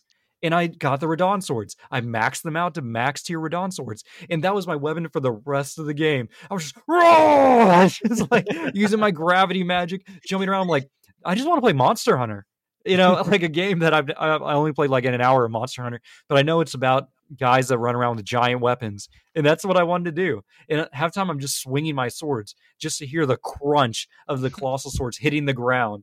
Because the colossal swords are these anime-looking giant swords that look impossible to swing with one hand. But you are so godly strong, I can swing two of them at once and just smash them into the ground. The best part is because, like, whenever we got to that point where you're, where you're like, I can't do this gargoyle fight, we need to respec. Um, the whole time I was sitting there waiting, and I was just thinking, like, re- I was going through my head like a slideshow, just different boss fights we did together, and just imagining you watching me fight, and you just going, he looks like he's having so much fun over there, and just every boss fight. Because it was it was night and day how much more into the game you uh, you were when you got off your dagger build. Well, it's like my dagger build. It was like every fight would start with me walking in. I'm like, can these guys get Crimson Rot? And yes or no. If they yes, then I'm like, okay, I'm going to Crimson Rot. I'm going to poison. I'm going to make these guys as stinky as possible. And then I'm going to throw blood blades. And then I'm going to get in there and mix it up with my little dagger and hopefully proc the final blood. And by then, maybe their health will tick down enough that they'll win while I don't get hit once because I have no vigor or vitality, whatever this game is called. Vigor. And meanwhile, Nave and our other co-op partners are like actually doing the real fighting, and I'm just like Batman going like random bulk go jump jump jump jump like I'm like a ninja in the back, but I'm not even a good ninja. I'm like Bat, and I have, I'm like firing arrows that are doing twelve damage, but I'm like after seventeen arrows maybe he'll get poisoned. You know, it's just terrible. And so then I respec into a good build. I do not recommend whatever the build I was. That dragon, whatever crap. It was bad. All right, that's enough about me. I feel like I've been talking about a minute. Pinecone, did you ever build bad? Yeah, the co-op build was bad because it was a sword and board. I figured I'd do a very classic knight build of a, she- a shield and a normal sword. And really, it didn't. I guess it didn't help to have uh, inept co-op partners. But what also didn't help was, man, blocking with anything other than a great shield is sort of a waste of your time. They just take off too much stamina, dude. Like, you you're, you might as well just dodge. I would always tell myself, I want to go for the guard counter because that's a really cool mechanic they added to do extra stagger damage as a counter attack. Whoa, that's neat. Yeah. Well, you know, that's that's too much. It's way better to just roll. Just roll, and then you're going to be fine. Roll and get the hit. So the second time, I decided I'm going for a very specific weapon that I got on my first playthrough. It was called the Blasphemous Blade. It's a faith sword that you get from killing the snake guy in Volcano Manor. Is it the squiggly red one? Yeah, and it's got arms coming out of yeah. it. Yeah, it's yeah. really cool. you, you throw that thing up, you throw it down, and then fire everywhere. Holy fire. And I was like, yes, this is it. This is the stuff I was looking for. Basically, everything can get pancaked by it. I mean, most things I fought with it could. So it was it was really great. And then when I went onto New Game Plus, which I didn't beat, I respec'd and used the final boss's sword, which is the, if you didn't know this, it's the Dark Souls sword. It's the coiled sword that's in the fi- in the bonfire. Oh, yeah. The, that's cool. Yeah, yeah, you can go like this with it. You like wave it. And then a wall of white fire comes out and just blasts everything everywhere. It was so tight. So I think that faith, although miracles, from my experience, kind of suck, if you're using it as kind of an auxiliary skill to boost like a sword, like the Blas- Blasphemous Blade, then it's pretty tight. But in, in terms of like using miracles for anything other than healing, not so much. I didn't really like the the damage options I had. You you mentioned something about uh, Dragon Breath. I was doing yeah. an experiment off to the side where I was trying all the dragon abilities. And while they are very powerful in certain circumstances, um, I feel like they can leave you high and dry. They can leave you incredibly vulnerable because you're just sitting there. They take you're so just, long to use. Exactly. You're just sitting there doing it. I think the best one is the Scarlet Rot Breath. Yeah, and it's so it's, good.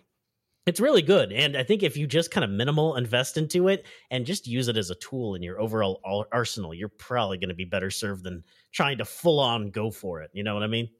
The problem with it is the dragon moves are really cool looking. My yes. favorite one being Dragon Claw, where I just walk on there and be like, Dragon Claw! I just pull, my arm transforms into a huge Dragon Claw that I slam onto the ground, and I kill like seven enemies in one hit. And I'm like, that was pretty cool, huh, Nave? As Nave is pancaking seven enemies himself with just his basic attacks with his the giant best- hammer.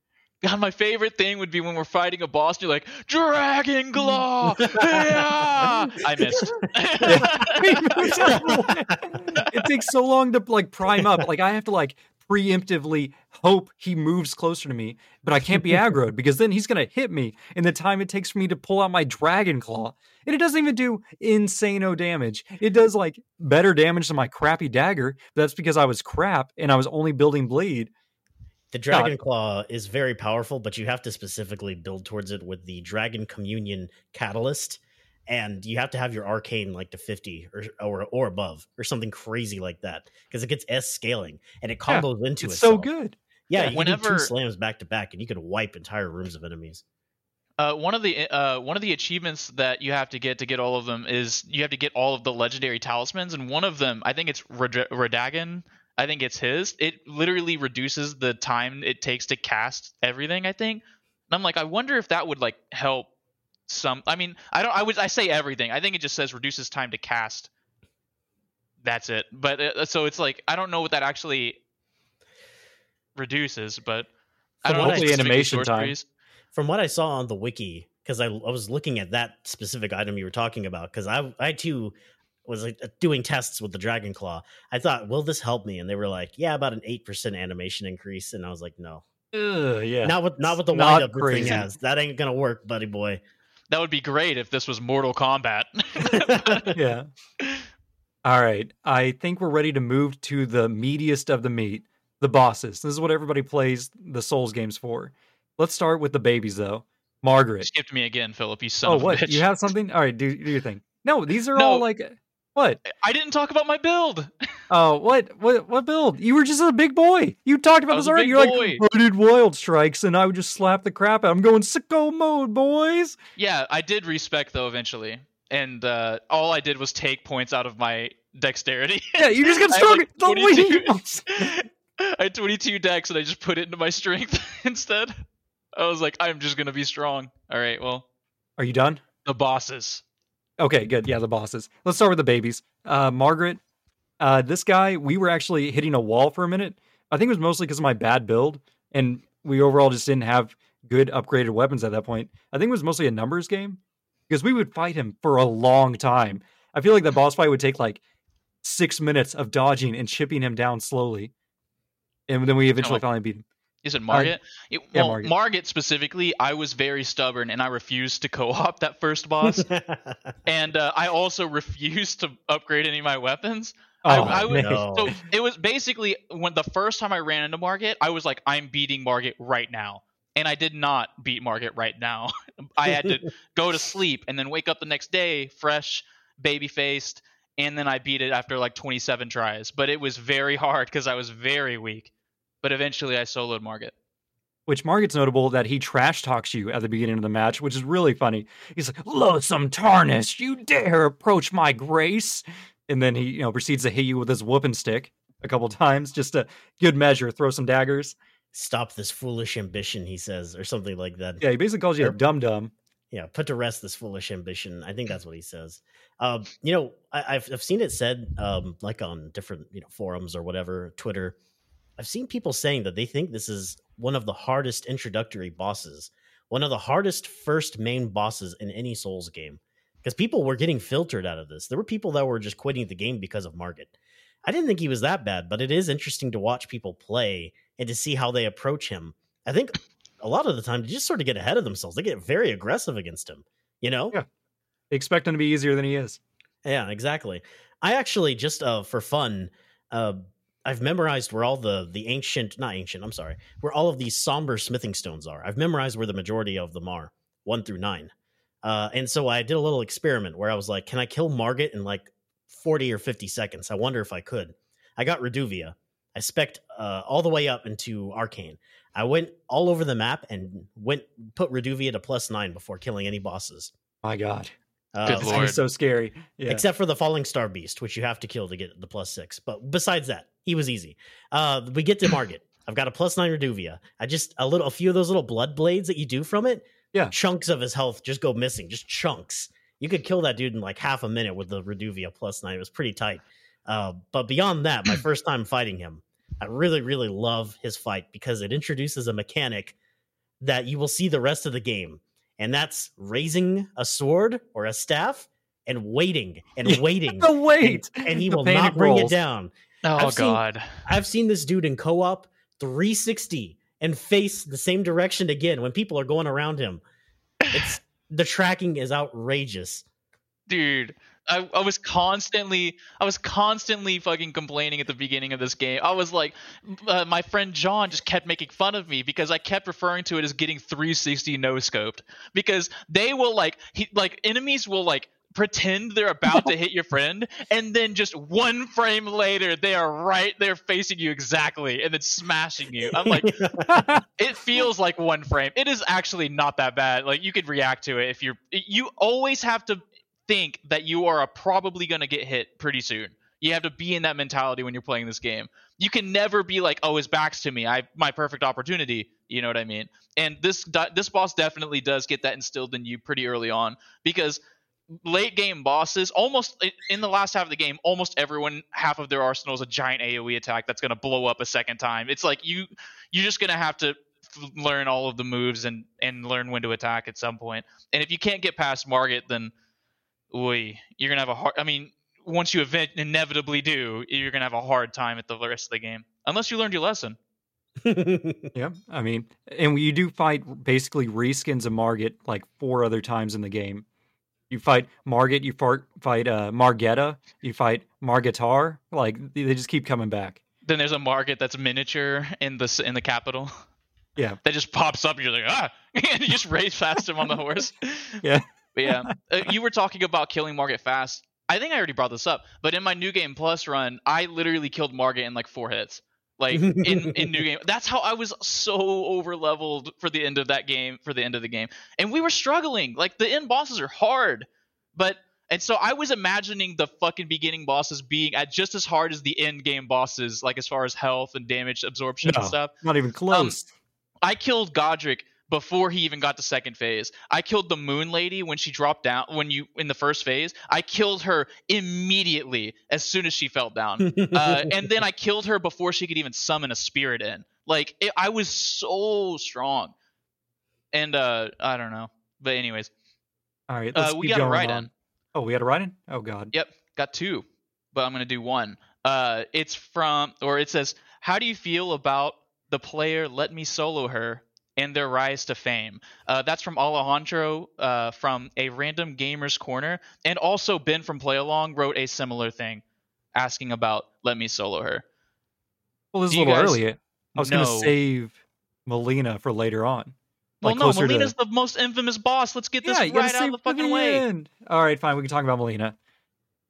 So go ahead and tell the story of Let Me Solo Her. Me? You want to tell it or do you want me to tell it? I, I'm bad at telling stories. All right.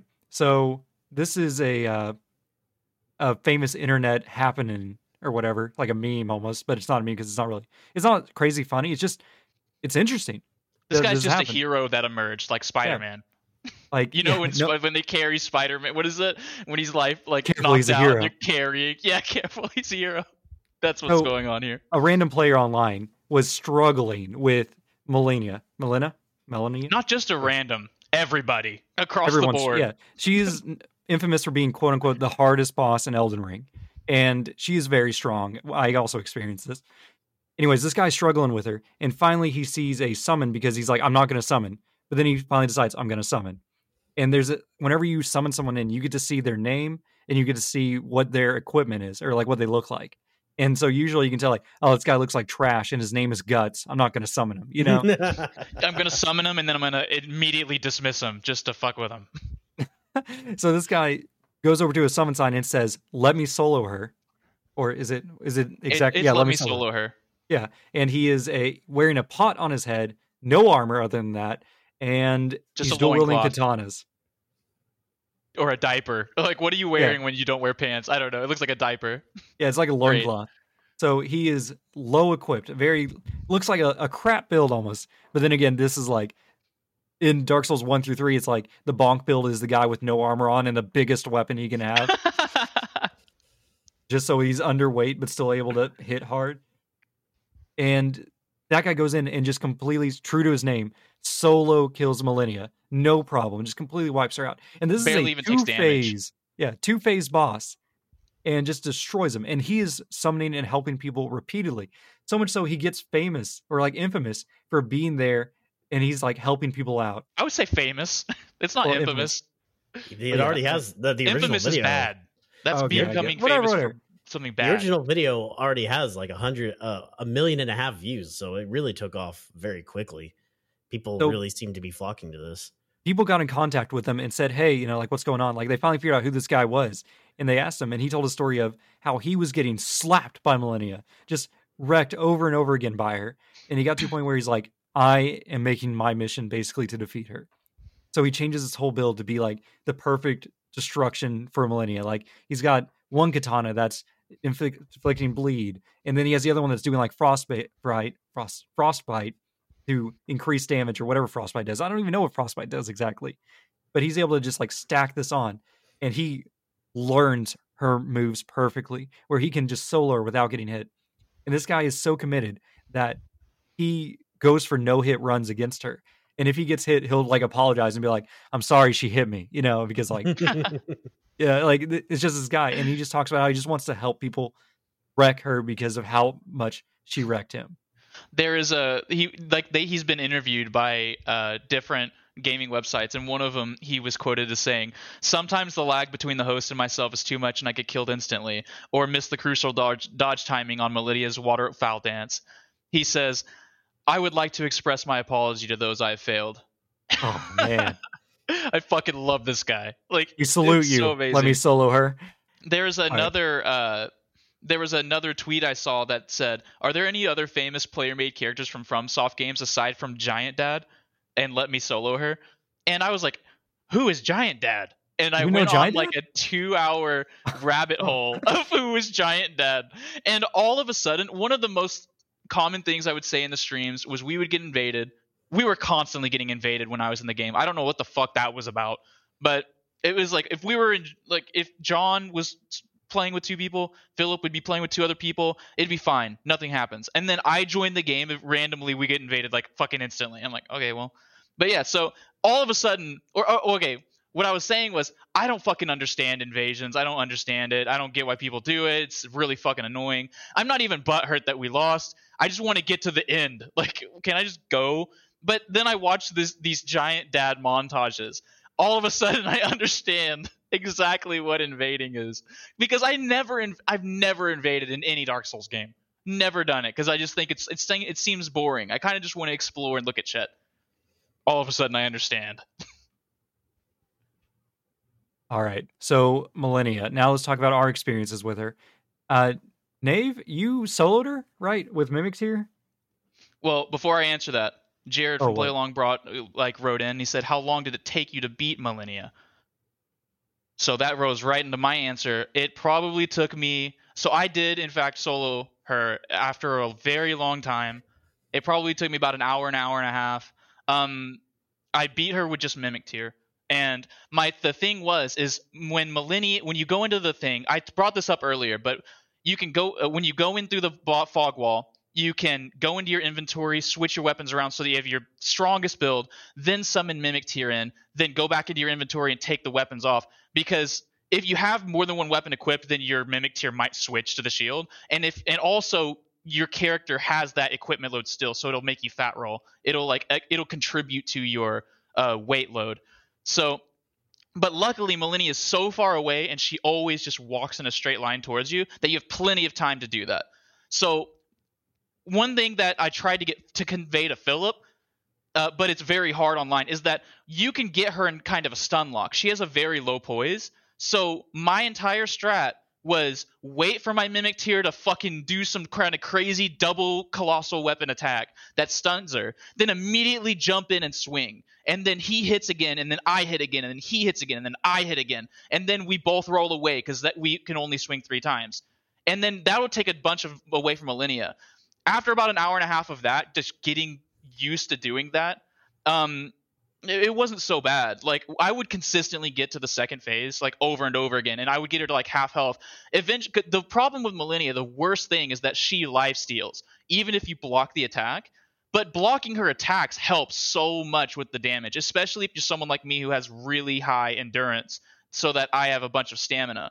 um I could almost block the entire that waterfall attack that he was that uh Let Me Solo Her brought up in that interview.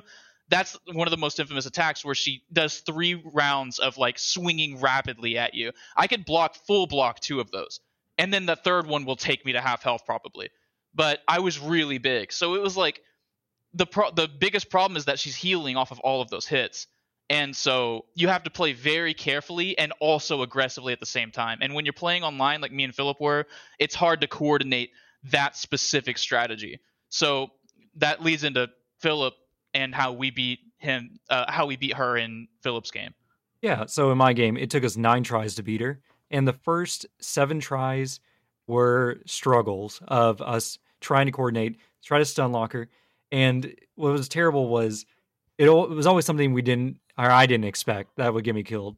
Whereas, like, she'd go to second phase, and Nave's like, look out, she's gonna, you know, ground pound on top of you. And I'm like, what? As I stand there and unmoving, and she drops right down, instant killing me. And then the next one, I'm like, okay, so she drops straight down, I think in my mind. We get her to second phase again, and I'm like, I'm on the side of the room. You can't get me now, Malenia. She beelines straight down, dropping on top of instantly killing me. I'm like, Nave, she got me again. You know? Or Nave's like, she's floating in the air. She's doing her sicko mode. You need to get out of there. And I'm like, what? And I dodge her first sicko mode. And then the second two hit me, chopping me to pieces as I'm just like, It's like a Cartoon Network fucking, like, what is it, Johnny Rob? Like, you know, when they chop in the air and then all of a sudden yeah. everything's perfectly diced. Yeah, that's Philip's body. Yeah, so I was literally in learning mode for like the whole first part of the fight. And then finally we got to the last like probably three rounds where I'm like, we can get her down, but this is so hard. This is a really hard boss. It requires almost perfection. And then like, I'm like, how do other people beat this? And they're like, just use bleed. She's weak to it. And then bleed's, bleed's O P. And I'm like, Nave, do you want to, I think Nave was like, maybe we should summon random. I'm like, yeah, okay. And I think it was like the first guy we summoned was a full bleed well, build. And I'm, the main was thing it? was, is that you were like, I you were like, I don't want to fight her anymore. Nave, do you want to go beat the final boss first and then fight her? Oh, and that we, was it, yeah. We I don't yeah. I don't think we beat the final boss. I think we got to the boss door and we were like, all right, this is it. That's the final boss. You want to go back and fight Malenia? Malenia? And then that's okay. whenever that you getting dropped on in the second mode. That's when that happened. And continue. Yeah, so we summon a, a Blood Lord who's doing dual katanas. And I'm like, yeah, this guy looks like a bleed build. He's going to help us. We went in there, and he's just using all the bleed magic, like the the the wind of blades or whatever that thing is. Like he is, and it is just dropping her. You think like she has uh, three summon health at this point. She is very healthy, and she was just just bleed, bleed, bleed, bleed. And then we'd stun lock her because she would flinch from the bleed. And then me and Nate would just like jump and falcon punch right on top of her, take her down. She didn't stand a chance, and we just wiped her out. And I'm like, that wasn't so bad. You know, the yeah, easiest boss in the game. Yeah. So I didn't I get the the full Millennia experience. What about you, It Colin? was awful, dude. It was awful. You know, I think I had a very similar experience to uh, Nave. Mm, I just, I didn't approach it correctly at first. You just got to get into the mindset. You know, it's like when you come up against a challenge in any game, really. It doesn't even have to be Dark Souls game. And you don't really understand what's going on. You're still in the learning phase. It's as you get more information, you start to become familiar, and all those feelings of um, maybe inadequacy, maybe of fear, of not knowing what's going on, maybe of surprise, those start to slowly fade, and getting comfortable with the boss, getting comfortable with the sounds, uh, the, the the music, you know, not panicking when things don't go your way, especially the the flippy thing she does with the where it's just all around her, you know. It's so keep, hard to not panic in games I, I like know. this. But exactly. Uh, just keeping a level head. It's something that there's always at least one boss in every Dark Souls game that does this to me, where I have to like be like, okay, let's figure this thing out. You know, let's we're we're gonna start at the bottom and we're gonna go to the top and we're gonna figure it out together. And uh, that's what this boss was for me. Although I do think it was slightly easier for me uh, because again, I had a staple of summoning spirits to to, to yeah. help me out. So that was highly helpful, especially since in this situation, you just kind of experiment and see what works best for you. Uh, how did y'all handle the Scarlet Rot? Did you get infested with Scarlet Rot a lot or no, not really? No, it never Almost happened. Every fight. Almost well, every what? fight. What are you talking about? Like, I feel like I never got Scarlet Rot. Well, you, I don't know. You would die. Inst- you would die way before the Scarlet Rot was even a problem. I had yeah. way more health and way more tank. It, and I was also like, it was only me and my, well, I guess it would be only me and you, huh? Well, I don't know. And whenever you ha- whenever I had my Mimic Tear, it felt like she was still fighting me exclusively. And I don't know. But I, I was getting fucking Scarlet Rotted all the time. And almost any boss fight where there's going to be an effect happening to you, I just get hit by it. And I don't know. Well, also, my, my the way my armor is, is I have like no resistances, the armor that I'm using. I'm like all physical, almost nothing else. And so that's why I was always dying to like basilisks and stuff, because I would it, my bar just fills up like really fast. But I had so much health that it usually Scarlet Rot barely hurts me. Like it's it's like poison for normal people. Poison, I don't even notice that my health bar going down when poison's on me. Are we ready to move to the next boss? Yeah. All right. So I just put in like the bosses that stood out to me. There is so many bosses in this game, so many secret bosses that you guys need to go out and try. Uh, so I just put on the list the ones that I actually have an opinion on. Well, I probably have an opinion on all of them, but these are the ones that I liked the most. Next one would be Radahn, which this was noticeable because it was a it was like a gimmick boss fight in Elden Ring, which usually the gimmick boss fights are the worst in the Souls games. Like you have to get yep. uh was it like Storm Ruler the Sword to defeat Yorm oh. the Giant, and I'm like, that is so lame. You have to get or the tree. Oh yeah, or the tree Bed of Chaos, where you just have to do platforming to beat it. That Bed of Chaos you, sucks. Gimmick bosses are the worst. This gimmick boss. Bed of Chaos would not suck in Elden Ring because yeah, Elden Ring doesn't suck. But Radahn, the whole thing is like you go to a like the castle, the I don't remember what the castle is called, the fort, and there's like a speaker up there, and he's like, "Welcome to the Festival of Blood" or something like that. I don't even remember what, what he's saying. Yeah, but you look like, around, all your N P Cs yeah. are there. You're like, "Oh, look, it's Alexander Warrior Jar. It's Blade. It's is Dung Eater here? Boy. I don't remember. Like everyone's you, here. Dung Eater. Dung Eater's not a good boy." Let me ask you a question. When you got to that fort, did you have somebody you were playing with who were who was like, uh, "Is that the Halo music playing?" Yeah, I think we talked about that too. Yeah, there, there's multiple people that I saw, and it happened to me too, where somebody in the room goes, "Is that Halo?" It's like, no, it's just chanting. It's not Halo. It's just chanting. Don't worry about any, it. Any monk. It's just like, yeah. But anyways, uh, you talk to all the boys, and they're like, "Hello, brother. I can't wait to see you on the field of battle." And I'm like, "Hell yeah, let's do this." Like, well, you like, literally, what? That's interesting. You go down to like a beach, you go through a teleporter to a field of battle, a battlefield, if you will. And there's all the summon signs of all the other tarnished or whatever they are, who just are all around there like, "Let's do this." You start popping in all these N P Cs, even oh when you God. have co-op partners. So good. You just have an army of Alexander Warrior Jar, Blade, all these cool dudes that you met along the way. And you're just charging across this pit while you just see this beast of a man on a tiny horse standing over there, and he's like, "Come at me!" Raw! And just like, he pulls like out these arrows. Yeah, he's shooting these giant grapos. You get in close, he pulls out these huge choppers, and he's like just swinging around like crazy. And as you're fighting him, you're like, "How can this get any more wild?" As you're just going to town, this dude, all of a sudden he just disappears. You don't even see where he went, and I'm like, "Where'd he go?" All the N P Cs are just kind of like standing around, and then you just look over in the distance, and the sky you, is just you hear lit up in your right headphone, and then boom! This comet from the fucking from the heavens above slams down on almost always Alexander Warrior Jar. I don't know why it's always him. He's but, the biggest uh, target. Yeah. You're right. He is the biggest target. And he just wipes out the N P Cs. And the N P Cs, they put their summon signs down again so you can re-summon them during the fight. So it's you're just so cool. always popping them up. And they are just getting chopped to pieces. And it is a fantastic boss fight. Like, I had so much fun doing it. And like, Dave obviously did too. Yeah, because it's like, I beat I beat him so many times, and I still love that boss fight. It's it's so fun. Like, you know, when you talk about his tiny horse, if you haven't played this game, just go look at Radahn's intro cutscene, because I don't know if you ever played Red Dead Redemption one, where you can ride the like the mule, and it's tiny, like instead of a full size horse.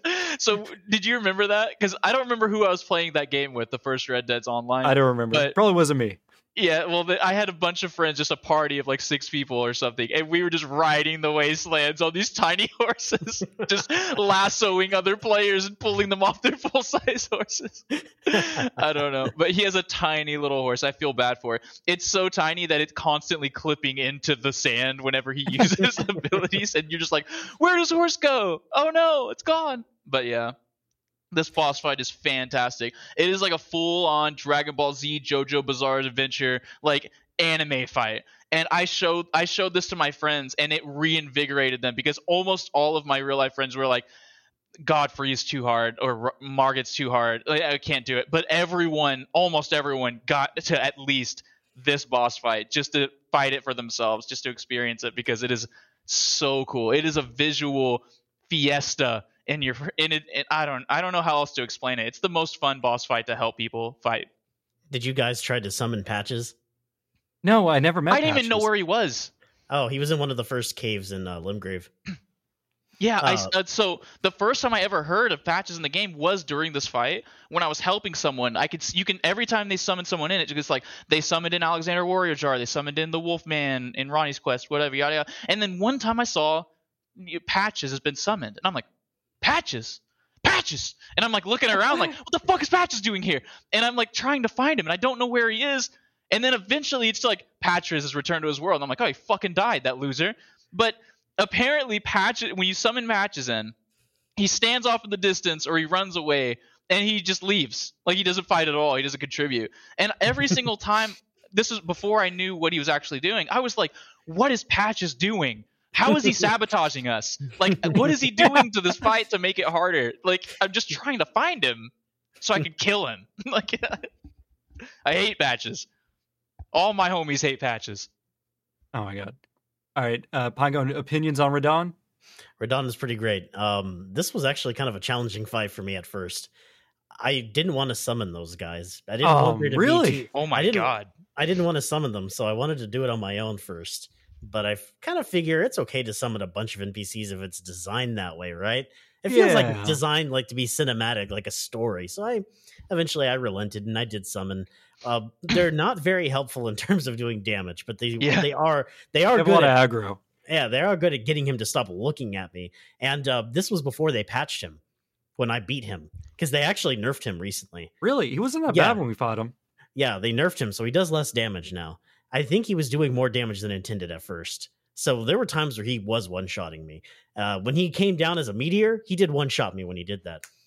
Oh yeah, he would he would kill me a couple times too. Like I, I didn't even for the it was like the fortieth time that I had beat him, and then I finally got hit by that meteor, and I was like, I didn't even know you could get hit by that. Like, I honestly, I thought he always just hit the N P Cs, because every single time I'd scatter like a cockroach. I didn't know what the hell was going to happen.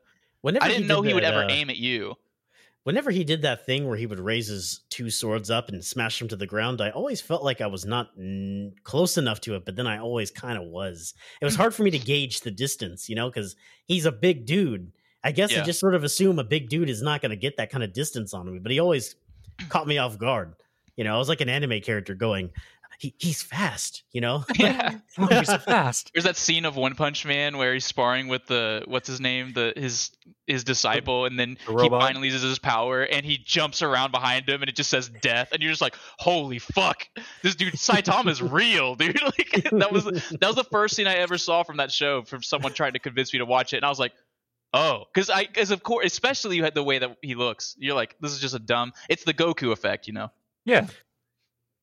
I saw this really cool video on YouTube where um, uh, it's, it's the easiest way to cheese, it's the it, or the funniest way to cheese Radahn. Have you guys seen this video? No. This, well, this is the one so, he falls. Yeah. So the way the way, what they did was, I don't think they summoned any N P Cs, and they got him to the half health marks to where you get to phase two, and he does the comet attack, and they just ran to the edge of the what the lake, because you're like kind of on a beach. And you run to the edge of the lake, he comets, attacks in, and then lands right on the edge and falls straight into the water and dies oh, instantly. Damn. And it's very funny. So stupid. Yeah. All right, let's move on to the Flame Giant, which the only thing notable this guy is his his uh, half-health cutscene that is incredibly sick. Phase two. Yeah. yeah, it's really weird. Because when you first fight him, he's a giant stomping around the battlefield, and you're just, you know, this tiny little ant rolling around his feet, hitting him in the leg repeatedly until you eventually, like, split open his gross leg on the side. And then he like literally has a like a, a splint on his leg. Like, you don't even realize it's a splint until after the halfway through cutscene, where you're like, oh, that's why that was there. I just thought I broke a piece of armor off of him. Yeah. Then at the halfway point, he takes a step and snaps his leg at basically the ankle, or maybe not the ankle, but like a little bit it's higher halfway up. Halfway through the, his shin, yeah. Yeah, it, the shin, that's where it is. Irre- yeah, he irreparable. yeah. He looks down at his broken leg, picks it up, burns it to ash, and then continues to fight you as an amputee. You and, left out the fact that he rips it off of his body first. He oh, doesn't yeah. pick up his leg. He, he goes, just starts screaming, blood is going everywhere. It's it's insane. Anything else to say about Flame Giant? There's a thing that you can use, um, the little deuter horn, the little... That horn what? that you get from, from the guys in the Capitol. Yeah, you okay. Know, the trumpets? If, yeah. if you get that horn, uh, the weapon art on the horn just blows bubbles. It looks really, re- you know, dinky. It looks like it doesn't do damage. It apparently it melts that giant for some reason. It just totally fucks his health bar up. Probably just does like pure magic damage. Yeah, he's so weak it's to the cute. bubble attack. The bubble attack the bubble is adorable. Attack from, from I almost said Futurama. I meant to say Pokemon. I don't know why I thought it was like Futurama in my head. But oh, it's the Cyclops eye. Okay. Oh yeah, I was gonna make a joke about he has the Leela. He has a Le- he looks like Leela on the front of his chest. Like his his body has like a mouth. In his stomach, yeah, and like a this eyeball opens up, and it has this Hail Hydra fucking scary symbol on the, around the iris. It's it's a pretty weird. It's a very Miyazaki fight. You're like, what? Where half of the time you're just like, what is happening? Like what your wife said. Uh, Jana was like, every single boss in this game is like this freak of nature. Like this guy's definitely a freak for sure. All right, moving along to my next notable enemy. This was Godfrey, the original Elden Lord. Which you fight his specter, early on, and I'm like, psh, that guy was trash. Godfrey, you call yourself Elden Lord? And he was just like a hologram. And then you find him for real, and he is the guy from the painting with a huge line coming out of his back as a JoJo stand or Blue Dragon Shadow, as Nate pointed out. And I'm like, whoa, this guy is like really cool. And he is really cool. He's like an earthbender. He's jumping around. And then once you get him down, like for his first phase, second phase, he grabs his, the lion, or is it a tiger?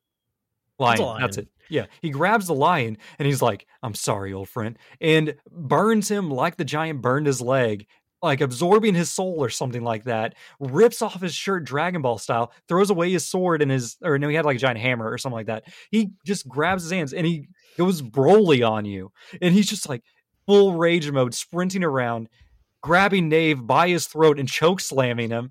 And, um, okay, well, we'll pause on that, because whenever me and Philip beat this boss, the first time we got him to the second phase, we just killed him that time. Like whatever try that was, maybe the second. No, it was the first try. We beat him first. Yeah, try we beat him first world. try. And so he barely touched any of us. I don't know what the fuck was going on. We didn't now, get hit when it was phase. my turn to kill him, he manhandled me constantly. Like he was like this dude was Brock Lesnar, just grabbing our asses off of the fucking ground, throwing us twenty feet in the air, and then literally fucking power bombing us like it was W W E off of the top of the fucking steel cage. I do not understand. Like, and it was constant. I was so all right. This goes into something that Pingo was talking about uh, way like like fucking three hours ago at this point, where he was like, whenever you activate that. A, the a spell, it puts a rune behind you and then makes a sword, but the enemies react to you pressing the button, and then so they dodge and then they get hit by the spell. I was the whole time I was like, I am absolutely positive that some of these fucking enemies are programmed to react to you pressing the use item button, the X button or the square button. Oh yeah, they, they are actually they are fucking like, because I would I would get very far away. I would be like, okay, he doesn't have aggro on me. I would press uh, X to heal myself, and he would turn around and instantly grab me while I was healing, and and it would just over and over and over and over again. It like I was like, there are there's random happenstance, and then there's like established pattern at this point. I was convinced. I was like, I can't heal because every single time he just turns around and snatches my ass up, puts me up to his face, and he's like, glug, glug. And he slams me to the fucking ground like a fucking volleyball. It was terrible. It took me like fifteen tries to beat this guy because I just – because Philip would die. I don't know what it was, but Philip would die or be at one flask at that second phase. And I'm like, I can't beat the second part by myself. I don't know what it is. Yeah, well, this boss was just really cool. Mostly, I feel like just existing, because he also pulls a Margaret of like, he does the W W E thing. He's like, I'm the champ. I got the belt. You got to get through me if you want to be Elden Lord. You think you're going to sit on his throne? He's literally holding uh, not Margaret, but Morgott, whatever the other like the other one is. And I thought you were like, going to say, I'm, he's literally holding the W W E Intercontinental Championship belt as you walk in. He's like, ah, you thought you could, you beat him? Ah, I'm sorry, my dude. You lost to the scrub. He like throws the body to the side. And, you know, after you get him in half health or whatever, he pulls out his, he's like, well, Tom, I'm about to get pull a Snow from Final Fantasy thirteen and give you these hands. And I'm like, why? Why does he have to give me these hands? And then he's got you for three minutes. All right, Pinecone, we keep over talking you. What is your opinion on the Elden oh. Lord, uh, Godfrey? Oh, I just I beat this dude in the submission. He was no, oh, at that point he's, he's he stood no chance against me, man. Much less the Mimic Tear. Mimic Tear was absolutely broken. Get the sword, raise the sword, put the fire down on him. I'm pretty sure that's how I eventually beat him. I was like, Philip, stay out of this. The only bitch I can trust is myself. And then oh. ding ding ding ding.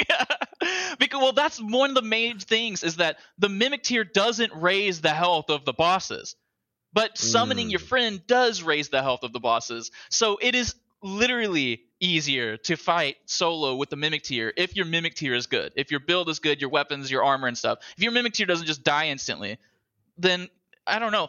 Do you? So wait, you mentioned earlier that the Mimic Tier got nerfed. How exactly did it get nerfed? Because this Mimic Tier is still ridiculous. They, and I'm, they did. They did something to make it less aggressive. They yeah. changed its A I. I think it only reacts, like it has to get hit first before it starts fighting or something like that. Yeah. Because I've it, seen it stand on the side a lot. Well, it, it also no, like my... changes its it changes its tactics now too. Like it doesn't do the same thing over and over. It's like it's on a pattern now where it's doing things that are even suboptimal. You know, like if, it won't ever just, I don't think, straight out attack anymore on its own. It'll do other things too in between that. It's kind of strange. It's it feels actually, you know what, I was I was talking to my friends about this. Uh, it feels slightly like not bad anymore. Like it doesn't it doesn't feel like they nerfed it. Like it doesn't feel like a huge change because he's just unpredictable now. And sometimes he backs out of a fight. So it, it actually kind of works to your favor every now and then. It's not like that bad of a nerf. That's why I think they're probably going to nerf it again, because I, I, I think it's still one of the best ways to play. You know? Well, I, I think one of the things I read too is that, uh, like, so for like sorcery builds, because he would have all of your sorceries and stuff and be able to use them. Hmm. Well, he would like use these super strong sorceries, and now that he now he barely uses it, or like he won't use arts nearly as often and stuff like that. But it's hmm. like on my in my build, it, it's li- there's literally only a few things you can do. I have no magic. None. I haven't. I did never cast not a single spell in my fucking first playthrough of Elden Ring. I have none of them. Well, I mean, I own a bunch, but I, none of them are equipped. So I didn't even give my some my uh my Mimic Tear the opportunity to do something different. Like you either you either swung your left sword or you swung your right sword, and you can walk around all you want, but you're still getting aggro from the boss and doing your job. All right. Uh, anything more to say on Godfrey? Nah. He's All right, then punk. I want to introduce, now that you defeated God, uh, Godfrey, you go into the galaxy that is inside the Erdtree, and you face Radagon. And at the time, I said big Ganon vibes, but I want to highlight, it's not Ganon, actually, that I was thinking of. It was actually Demise, if you're familiar oh, with Skyward Sword.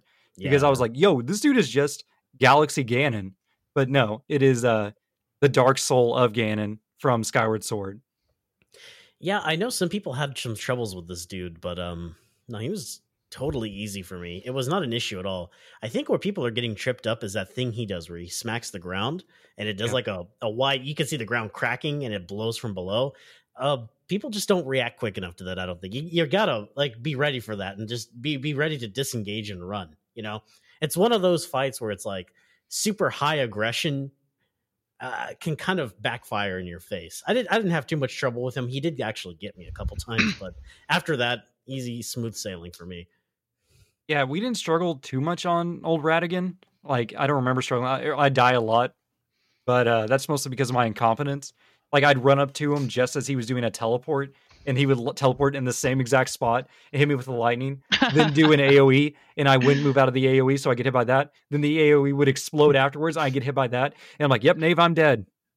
You know? it was. This was one of the more. This was one of the main fights besides Malenia, where when things went wrong, sometimes they just went wrong for in perpetuity until the end of the fight, where we died. The the natural conclusion of it, where like. I would say a couple of times to Philip, I mean, like, Philip, I have literally missed my attack or been interrupted at least sixteen times. Like, I would swing, he would teleport the moment my sword went down, and then I would run all the way across the map to get to him, and then I would jump attack, and just as I got almost my, I had two more frames before my sword hit him, he would do, like, an A O E hit, and I would fall backwards, and I'm like, I cannot hit this dude. Like, every single time I swing, it's awful. Yeah, uh, I feel like we tried summoning a rando for this fight a lot, too, just for funsies, because it was like, oh my God, this was the last fight of the game, and everyone was so incompetent. We summoned so many losers who would die, and you're like, that guy didn't level vigor, because you would see him die in one hit, and it's yeah. like, that guy had a dude, nineteen vigor. There, it, it was everyone was incompetent until one dude, uh, so... Philip has a life. He has stuff going on outside of video games, right? So occasionally, he just vanishes for and doesn't say anything. And so I, I summon in Philip. I summon in this guy, right? Or I summon. So what I was doing was I was summoning in a rando from the pool. Then I was putting in our password where Philip's sign would be down. I would summon Philip in, and the moment Philip would come in, we would walk into the door because it, it felt like it was faster than the other way around for me for some reason. Anyway.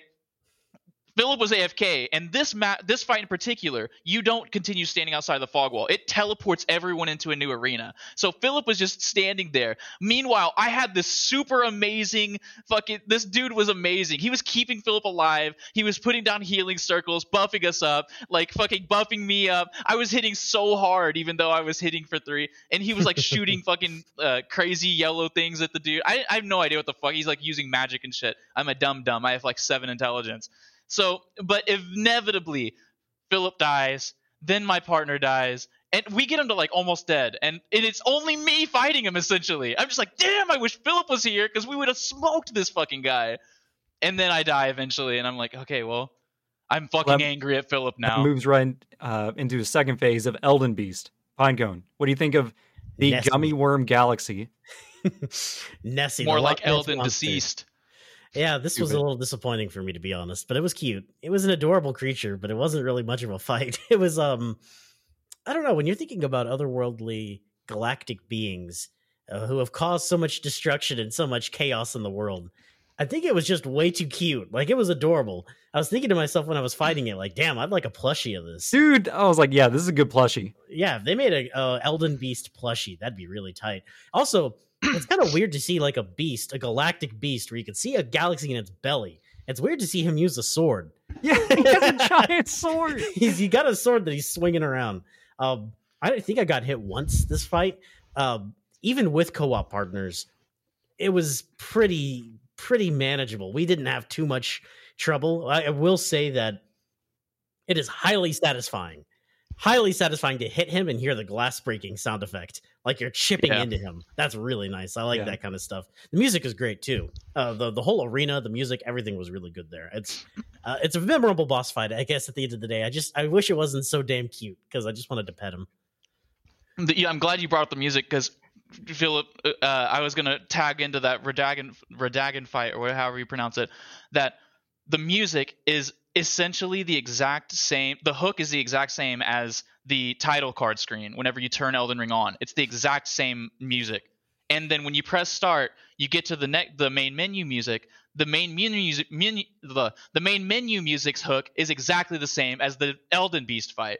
So it is really cool, and it, it's because you've heard that you've heard both of those two in so many times, and to finally hear them, and it's the final boss fight, and they both fit perfectly with each fight. Like both soundtracks are just amazing. And like that, that like you were saying, like the enemy's really cute. The way that I thought about the enemy when I saw it is I just didn't understand what the fuck I was looking at. Yeah. And I was like, but like in in context of what you've done all the way up to this point, it's like it make like it would be something I couldn't comprehend. And like I don't, what is this? I'm, and the first time too, because Philip died during the Radagon fight, and so I saw it on my own, and we weren't sure if this was even the final boss. But Phil, Philip for some reason knew what the final boss enemy looked like, so he was just waiting for me to describe it. And then once I did, he was like, oh yeah, this is the final boss then. But I was like, I don't even remember how I described it. Do you remember how I was trying to f- express it to you? You said big tentacles in outer space or something like that, and I was like, yep, that's the one. It was a really interesting fight too, um because like you said, Morgan, I hardly got fu- I hardly got hit. Uh, I don't even think I got hit until the very first time, which was the last time, because it killed me instantly, essentially, because I wasn't wasn't seeing it coming. He like summons a bunch of swords in the air, and then they come down and hit you, and I just got hit by all of them. I, I didn't even understand what was happening to me. I was like, ah, and then died. Yeah. You were mentioning the uh, the title screen music being the same as the boss fights. Final Fantasy six does the exact same thing, where the musical sting at the final boss is the same as the title screen. Really nice callback. I like that kind of motif. It's so cool. I was definitely waiting because I'm like the the final bosses are important in Dark Souls games, and I feel like it almost sets the tone for the game, because of course we think about uh, if we just go in from newest to oldest, like Dark Souls three, you have the Soul of Cinder, which plays a a more intricate theme on Pling Pling Plon from the first game, and you're like, this is the culmination of one through three. This is the evolution. Two. Two was weird. I don't even remember two. Then one, you have Pling Pling Plon, which is the pure essence of like the sadness of the Dark Souls. Like the uh, almost everything we do is in a world of entropy that doesn't matter.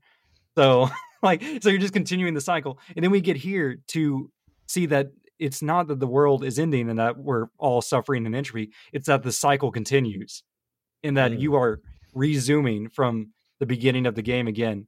And if you, of course, you touch the statue, you go to New Game Plus and the story starts over again. It's like a tale of the lands between, the shattering. You, you hear the whole story again. And I just get, like, it gives me the chills mm. going right up my arms. That's interesting because the, the other ending, I guess we can talk about the endings after this. So, but yeah, the end, the other endings are, are interesting. Uh, Elden Beast in particular, though, uh, had a really cool moveset. It it did it did remind me a lot of the uh, the Ranni, that boss fight at the end of the Ranni thing. What is it called? The Arc. Yeah. Whatever. The, yeah, the galaxy. The galaxy dude. Thrower. Yeah, he he does this galaxy smoke attack that goes across the map, like makes a wall, and then it just slowly blows up in like little. It looks like supernovas, like a whole bunch of them. It's really interesting looking. One of my favorite attacks that Philip never got hit by, but I got hit by like three times, was uh, he would make a giant golden orb. Did you ever get hit by this attack? No. Okay, so this is what happens. You guys need to watch this on YouTube because it's amazing. He, he he gets this orb, and then he puts you inside of it. Then he raises you up, and it pulls your arms up into a Christ pose. And then you get crucified on this thing, the same thing that Radagon was on before you fight him. You get crucified on this thing. And then as you're standing there screaming, a bunch of those swords spawn and just stab you from every single direction. My God, and it just God. chunks you. It is such Jesus. an awesome move. And so every time I died by it, I was just like, well, at least I died in a really fucking badass way. Damn. That's cool. Oof. I'm getting tired. This has been a long one. Yeah, it has. The endings. Uh, okay, the endings. I'm sure, Morgan, Morgan, you've seen all the endings? Yeah, I've just seen all the other endings. You could probably describe them better than me because I was tired and I wanted to get to New Game Plus as soon as possible. I think but... you and I did the same ending. We we got the Ranni ending. I, I uh, wanted yeah. to do I wanted to do the Ranni questline just because it's like it took you to an extra area in the lake's place. Why uh-huh. would I not want to go to an extra area and kill a dragon? Like, yeah, that's cool. So yeah, I just did the Ranni ending. She apparently made a new age of of silence. The moon, everything's gonna stop. I, it yeah. sounds kind of scary, but at the same time, it's like I don't know, man. I've been in the lands between. Maybe it's better for all this shit to stop. Maybe this place isn't good. Maybe total silence. Maybe just the darkness of space is exactly what the doctor ordered, you know? I was reading online because I did all three. Like, you, So if you want to get all the achievements in one run like I did, well, I mean, I had to do New Game Plus because I fucked up. I wasn't reading a guide at the beginning of the game. But um, you can, right as soon as you get your achievement or trophy, before the credits start rolling, you can just leave the game, delete your save data, and then pull your save from the cloud back to your Xbox to where you were before you chose. Because after you kill the last boss, it takes you to a bonfire where you can continue exploring the world if you want, or you can cheat just like I did. So I did the Ranni ending, which is quote unquote the good ending, what everyone's saying online. I don't understand what happened. I, it was just very pretty. So I thought it was the good ending too. It was a very pretty ending. I think people are coping hardcore, man. I mean, do you think it's good to not exist anymore and to be in total darkness forever? Does that sound good to you? No, I, I thought mean, the that's the was... argument of nihilism, is it not? I thought she was like supposed to be cutting off the strings from the real gods. And so it was just like the nothing is now here. Like it's just whoever's here. Like we're on our own rather yeah, than like having these people mani- having Maybe these gods manipulate like us. It seemed, it seems so ominous to me. Like the moon is like broken apart or something, or there was a giant like light coming from it, or I don't know what the hell was going on. I imagine that's what it's going to be like when we all die, you know? Well, the, the so the the normal ending, which everyone's calling, is just when you go up and do the when you go up and touch the statue, it essentially is like, yeah, the cycle repeats and then you go to New Game Plus or whatever. And then the third ending, which I guess you guys haven't seen, have you? No, is that the Dung Eater where you eat the dung? It's not the Dung Eater. It's essentially the Dung Eater though, but you're essentially the Dung Eater where you get, you go to this door that I found. I found this door just naturally exploring. I didn't know how to open it. I had to Google that shit, but you take all your armor off in front of this door and you're able to open it up, and then uh, the three fingers brands you with its mark and then vanishes. And then you just continue to the end of the game like normal. And instead of uh, like putting the statue back together, you burn it. And then everything is en- engulfed in flames, and I guess oh, yeah. everything ends that way. Like I think you just destroy everything, which is why I don't think Ranni destroyed everything. or like, mm. you know, Made Nothingness, because that ending definitely seemed like everything stopped, like because everything was dead. It's like, instead of just the Ur-Tree burning, you burned fucking everything. Yeah, you can actually spare, um, what's the name of that lady that levels you up? Malenia. You can spare her. She doesn't, she doesn't have to burn. Um, uh, when you get to the, the cauldron or whatever to, you know, to get the, the timber to burn the thing, you can actually spare her to get that Lord of the Flame ending that you were just talking about. And then apparently she like swears to like kill you or like come and get you. Because what you oh, did really? was, yeah, what you did was super bad apparently, and she like doesn't approve. But yeah, you let loose, loose the uh, profane flame or whatever. Well, there is an interesting, there's an interesting thing where I, uh, in order to get all the achievements, there's a there's a couple secret bosses, and some of them are missable. One of them is, you know, the lady that hugs you in the circle area of yeah, the, the round table. So the late that lady, when she hugs you, she gives you a debuff, and if you just keep talking to her, eventually, well, you have to get so far in the game, you have to get to the Atlas Plateau, but you could you can get hug get a hug from her, and you could talk to her, and eventually she tells you, like, she's like, hey, I have this dagger, uh can you take it to whoever owns it? I need you to find who owns this dagger. And you're like, yeah, sure. Well, it's this dude named D, I think. There's two people named D in the game. Like, one is like the hunt the hunted uh viewer, and the one is the hunter, like, killer or something like that. I don't remember, but you find one of them who is either in a uh The fir- he's the guy who gives you the side quest to kill the boat dudes and get the. This sounds like fucking nonsense. Anyway, this dude who eventually shows up in the round table, which is where I found him. You ask him about the dagger. He's like, "Uh, I know who owns that dagger. I can take it to him." And you're, you're like, "Sure, take the dagger." You leave the round table, come back, and then that hugging lady has killed him. And she opened, you could, there, a new door is opened up, the only way to open this door up, and you see her standing over his dead body, and she's like, I am the lady of death, I will kill everything, everyone dies, and it's beautiful, and you'll see me. And then she fucking vanishes, and you're like, what the fuck? Like, what? This dude's dead. And you could pick up his, you could take his armor. Now, Philip, you remember that lady who's like outside of the Twin Gargoyles laying down, and she gives you the pointing emote, but then you don't know what to do? You could apparently give her the armor. I didn't do it because I was like, I don't want this to change the trajectory of what I'm doing. I just want to get this achievement, but I will eventually go back and do that. But so you eventually get to that uh, area with the roots underneath the city, the capital city, and yeah. You know, remember that giant spooky looking thing, and then you go in there and you fight a bunch of champions? Yeah. You remember that area? Uh, it's yeah, just like yeah. a bunch of people sp- summon in, and it's like a boss fight, but it's a bunch of random champions. Uh, fucking Roger's there from the Morgott fight. But uh, apparently she's the one who summoned them. And so whenever you kill them and you've done all of that beforehand, this is why it's missable, because she moves, or if you've already done it before talking to her, it fucks it all up. But she will spawn uh, underneath that fucking gross thing. And then you can hug her again. And she's like, she's like, I am going to kill everything. Dying is beautiful. Do you want to stop me? And then you can say, of course, that's stupid. Or you can be like, no, I just want to be hugged. Like, literally, you can just be like, no, I just want to feel the embrace. And she's like, oh, I did not expect that. Um, and then she takes him? you, like, Damn. well, you you uh, talk to her over oh, and no, over we again. Lost Nave. Maybe he'll come uh, back. Yeah. So this God game has it. a lot going on in it. So I think at this point. Do you have any more meat points, or should we uh, take a break and then come back for our final words?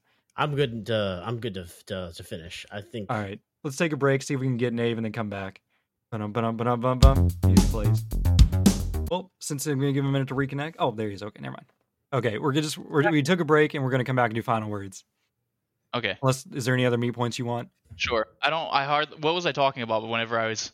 You were talking about the death lady. We were basically recapping the endings. Oh, okay. Well, that's the thing. That she, apparently the yada, yada, yada, you go into her dream and you fight a giant mega dragon, a fucking kaiju, and then you get an item. So whenever you do Ronnie's stuff, you go up to the top of the tower. Instead of getting a grand rune, you get a piece of her flesh or something like that. And then once you kill that dragon, you gotta give her that piece of that flesh beforehand. But once you kill the dragon, you take a mark off of her, and it looks like the mark that's on Ronnie's eye or on Melania's eye, and it's like a it's like a full circle of that mark. And apparently that unlocks a, a different ending. Like of all of those endings. But I and not so now I'm like I kind of want to just beat the game again just to see if this is a different ending, like for for real. Because that I was like, what the fuck is this item? And I Googled it, you know, Wikipedia or whatever. Yeah. All right. So who wants to go first for final words? Uh, I will. All right. I really enjoyed my time with Elden Ring. I wish I could play it more. Uh, I guess the only reason I haven't is because so many people are playing it, and I don't want to ruin it for everybody, you know, by streaming it all the time. That's why I've been, I actually started streaming on YouTube recently, because I know nobody will see it there. Because it's so That's saturated. Great. So it's like a, this is probably going to be my, this is my third and probably final time to play it until new content releases, I think. Because I, with the sales of this game, like what, twelve plus million, there's no way they don't do D L C. They're going to do more balance patches and they're going to do more D L C. And I'm definitely going to be there as soon as it uh, releases, because this is really a perfect game in my eyes. I mean, nothing is, you know, perfect, whatever, if you want to get technical about it, but it's just about as close to perfect as it gets for me. I am not bored of it. I'm not tired of it.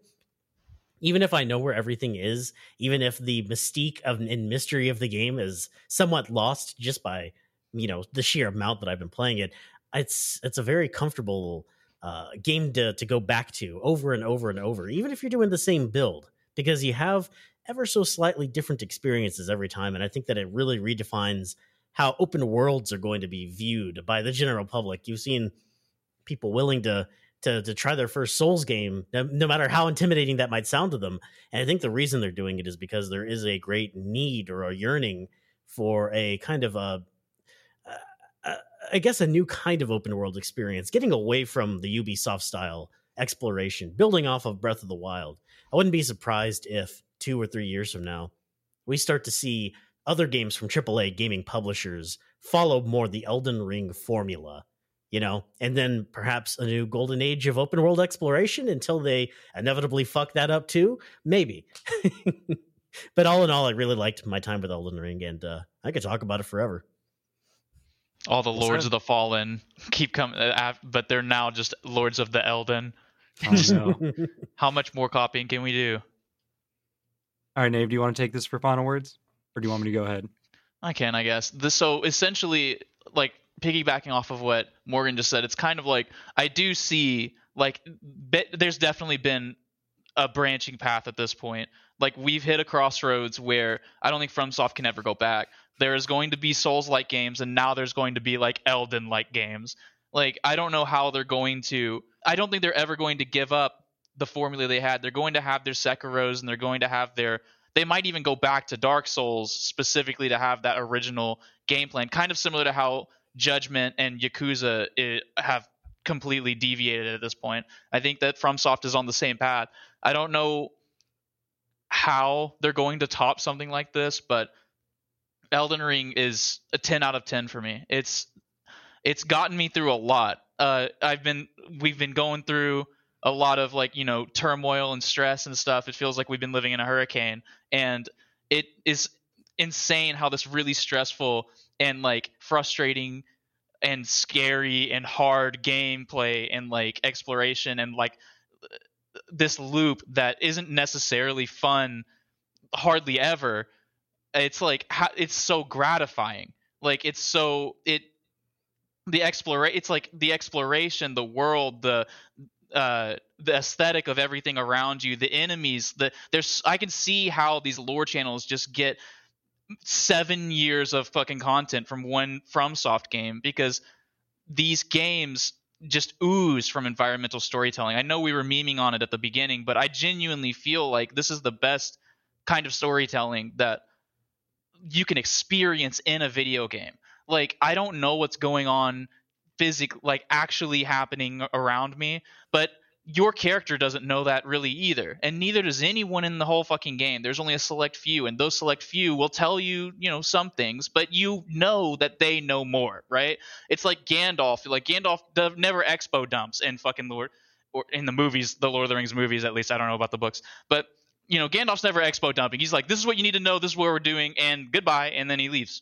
And he does his own fucking thing, and that's what it feels like when you're playing Elden Ring. Like there are people way higher than you in the fucking food chain doing their fucking thing, and you're just a fucking random dude. Like, I mean, you have to prove yourself eventually and become the Elden Lord, and that's the whole thing. But it's like, yeah, this game is amazing. That's pretty well said. Good job, Nave. All right, for my final words, uh, my experience with this game, I came in almost lukewarm on it because I dropped in and I've already, you know, done my time with Dark Souls one through three. And I'm like, what is new about this one? I jumped in, I instantly saw that there's new builds that you can try that are actually viable. I'm like, cool. I want to do Archer. I want to I want to do Bleed. I want to use daggers and effects and statuses that are actually good. And they have a whole stat devoted to it, the Arcane. Like, this is going to be awesome.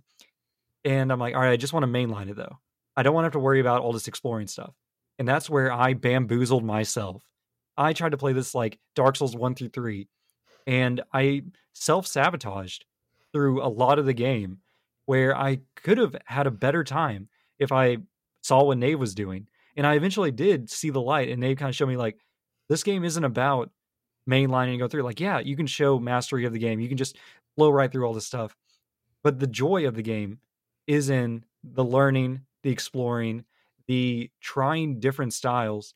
Whereas, like, I tried to force a build that was bad, that I didn't know what I was doing. And so the second I just tried something new, I started having probably like three times more fun, like so much more fun. I was yelling more. I was having a great time. Not that I wasn't, I was having a great time before, but my time exponentially just got better. So I one hundred percent recommend this game to anyone. This is, I want to say, the best Souls experience, even though Dark Souls one will always have a special place in my heart. And I probably will still think that was my favorite Souls game. Elden Ring is the better game overall. I think everyone should have a chance to play it. I know I was gatekeepy earlier when I was like, there should be no easy mode. You're forced to experience the game how it is. But the game how it is is completely open, open-ended, open-ended accessible. You can feel your way through the game. The whole thing is just not giving up, Skeleton. You just play the game and you get good. You level up. The numbers matter. If the game's too hard, level up, upgrade your weapon, explore, ask people for help, look up and do your research with the game. Like, hey, where are these items? What can help me? What makes a build better? What's a good build? And you will beat this game. Like Morgan was saying before, like Morgan, before fighting even the first boss, went and made a, the fully upgraded, crazy, awesome weapon. And it's like, that's how open-ended the game is. Like, you can go fucking anywhere, essentially. Yeah, the easy mode is just playing the game. It's not about getting good. Sure, you want to do a no-hit soul level one run. Go for it. But you're putting too many asterisks on your gameplay. It's like, I remember for fun in Oblivion, even though that game was ridiculously easy a lot of times, even on the higher difficulties, I would drop all my weapons and just go out there with just like my fist and be like, I'm only going to use items I can pick up in the dungeons. And of course, everything's scaled to you. So after one run, I would already have like a full set of gear that was like pretty good after like three dungeon clears. And that difficulty was fun for me at the time. But another person might be like, no, I only want to use um, Dawnbringer or whatever that God sword was from the Shivering Isles D L C that just gets stronger the more you use it until it stacks to infinity. Like, there's so many ways to play this game, and there's a way for everybody. I know it's like, oh, play your way, whatever. Like, this game is literally play your way. I want more people to play this game. And that's all I have to say. Beautimus. After three hours of podcasting. Yeah, this has been a, this is our longest episode, I think, right? Yeah. Yeah. Well, well with Elden Ring, you'd expect it to be long, right? Honestly, yeah, it's I weird because be I'm like, my throat's getting weird, but it's like, I could keep talking about, I'm like, I'm still, I'm so fucking, I'm so happy that we beat it finally. But it's also like I'm I'm ready to beat the game with New Game Plus again, just to see what happens when I have that that uh, scar seal or whatever the hell it's called in my pocket. And it's like I after I'm done with that New Game Plus, it's like, dude, I've seen so many cool bleed builds and stuff. Like, maybe that's my next direction. Like, I gotta do something. I because I am still running Huge Greatsword, and I know I'm gonna run into problems at the end of the game because the bosses get just so hard.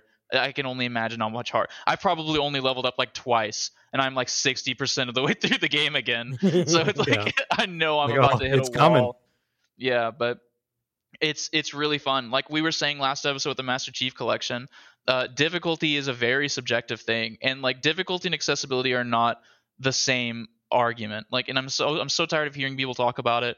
Um, but like, uh, uh what was I just about to say? Uh, I heard from this uh this podcaster Colin Moriarty was talking about his the this company that he owns part of, where he was uh it's a game called Hebroxia. It's like just a twin stick shooter game, kind of like Galaxia uh, Galaga, but like sideways. And yeah. he said that there's no difficulty options in his game, but the way that you make the game easier is you just keep playing, because your ship levels up, you get money. Even if you lose, you continue to level your ship up, and eventually your ship gets so strong that you can just blitz through each level. Or you can make the game harder by never upgrading your ship, and that's the difficulty level, difficulty selection. And I thought, holy shit, I mean, I never thought about it that way, but I've always been aware of Nuzlocke's, and I've always been aware of level one soul runs, but like that is... that's impossible difficulty. Like, that's Gears of War insane difficulty, but you didn't have to select a selection. And when people are saying, why don't they just add an easy mode? Because, like, how hard is it to just make everyone's health smaller and your health bigger? Well, it's like, for one, that screws the entire balance up. It's not as simple as switching, flipping a couple of switches. You have to go through and mess with everything and try and make sure that the game's not busted, because it's online.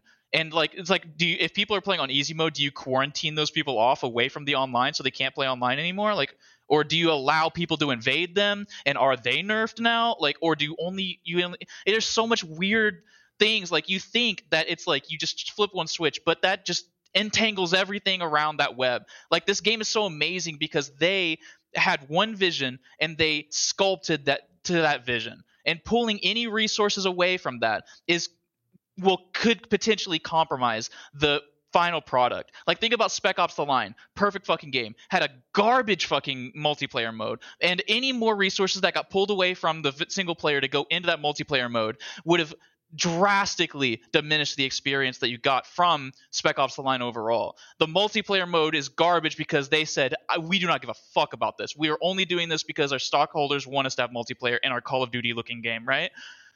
And I think about it similarly that way. It's like, if a game has if a game has accessibility options like The Last of Us, Forza Horizon, stuff like that, you celebrate it. We love that. The developers wanted to put in a fucking dude doing sign language in Forza Horizon. That's fucking crazy. I've never thought of that before. It's like, good for them. Golf clap. You know what I mean? You celebrate it. But you don't yell at somebody like Miyazaki when he says, nope, I'm not fucking doing this. You don't force that guy to do it. Like, he's the reason why we say no easy mode. It's not because we don't want people to have fun and play this game and experience it. It's because me Miyazaki said he doesn't want an easy mode, so stop asking for it. And so at some point, you just it just becomes like entitled children screaming into the void.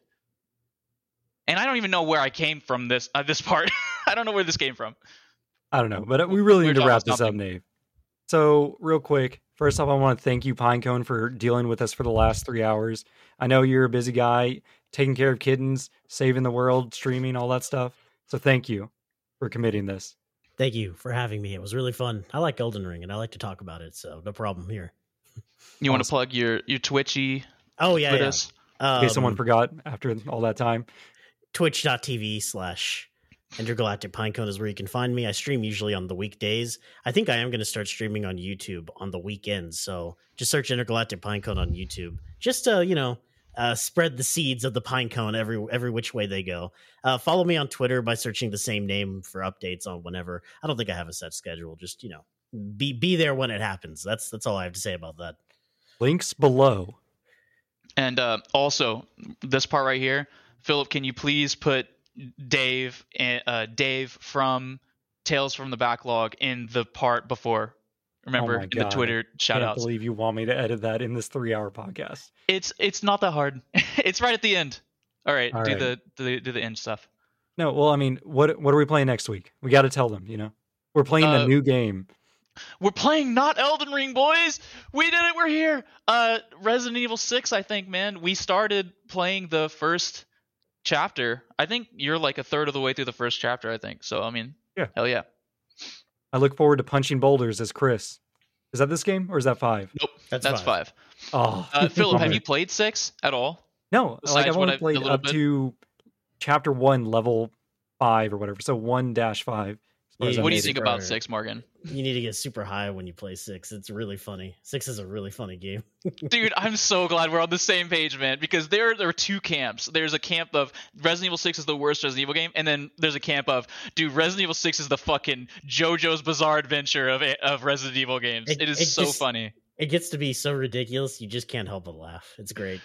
Like we, we right off the bat, we Philip was like, "How do you move? How do you dodge?" And he immediately turns around and sees me go, "Hey ya!" And I fucking elbow drop the fucking head off of a zombie on the ground, and Philip just starts crying, laughing. It's like just so goofy. I'm like, Philip, melee. You've got a melee, dog. Conserve like, ammo. We're just melee. Running around punching. Fucking, it's so good. Oh, I love it. All right, so that's what we're playing next week. So I want to say, maybe. Thanks again for joining us this time, my fellow co-op tarnished. Maybe next time we can kill Galaxy Gummy Worm God together. Or get a sick-ass brand all over our skin. Or whatever Morgan thinks we should do. Peace.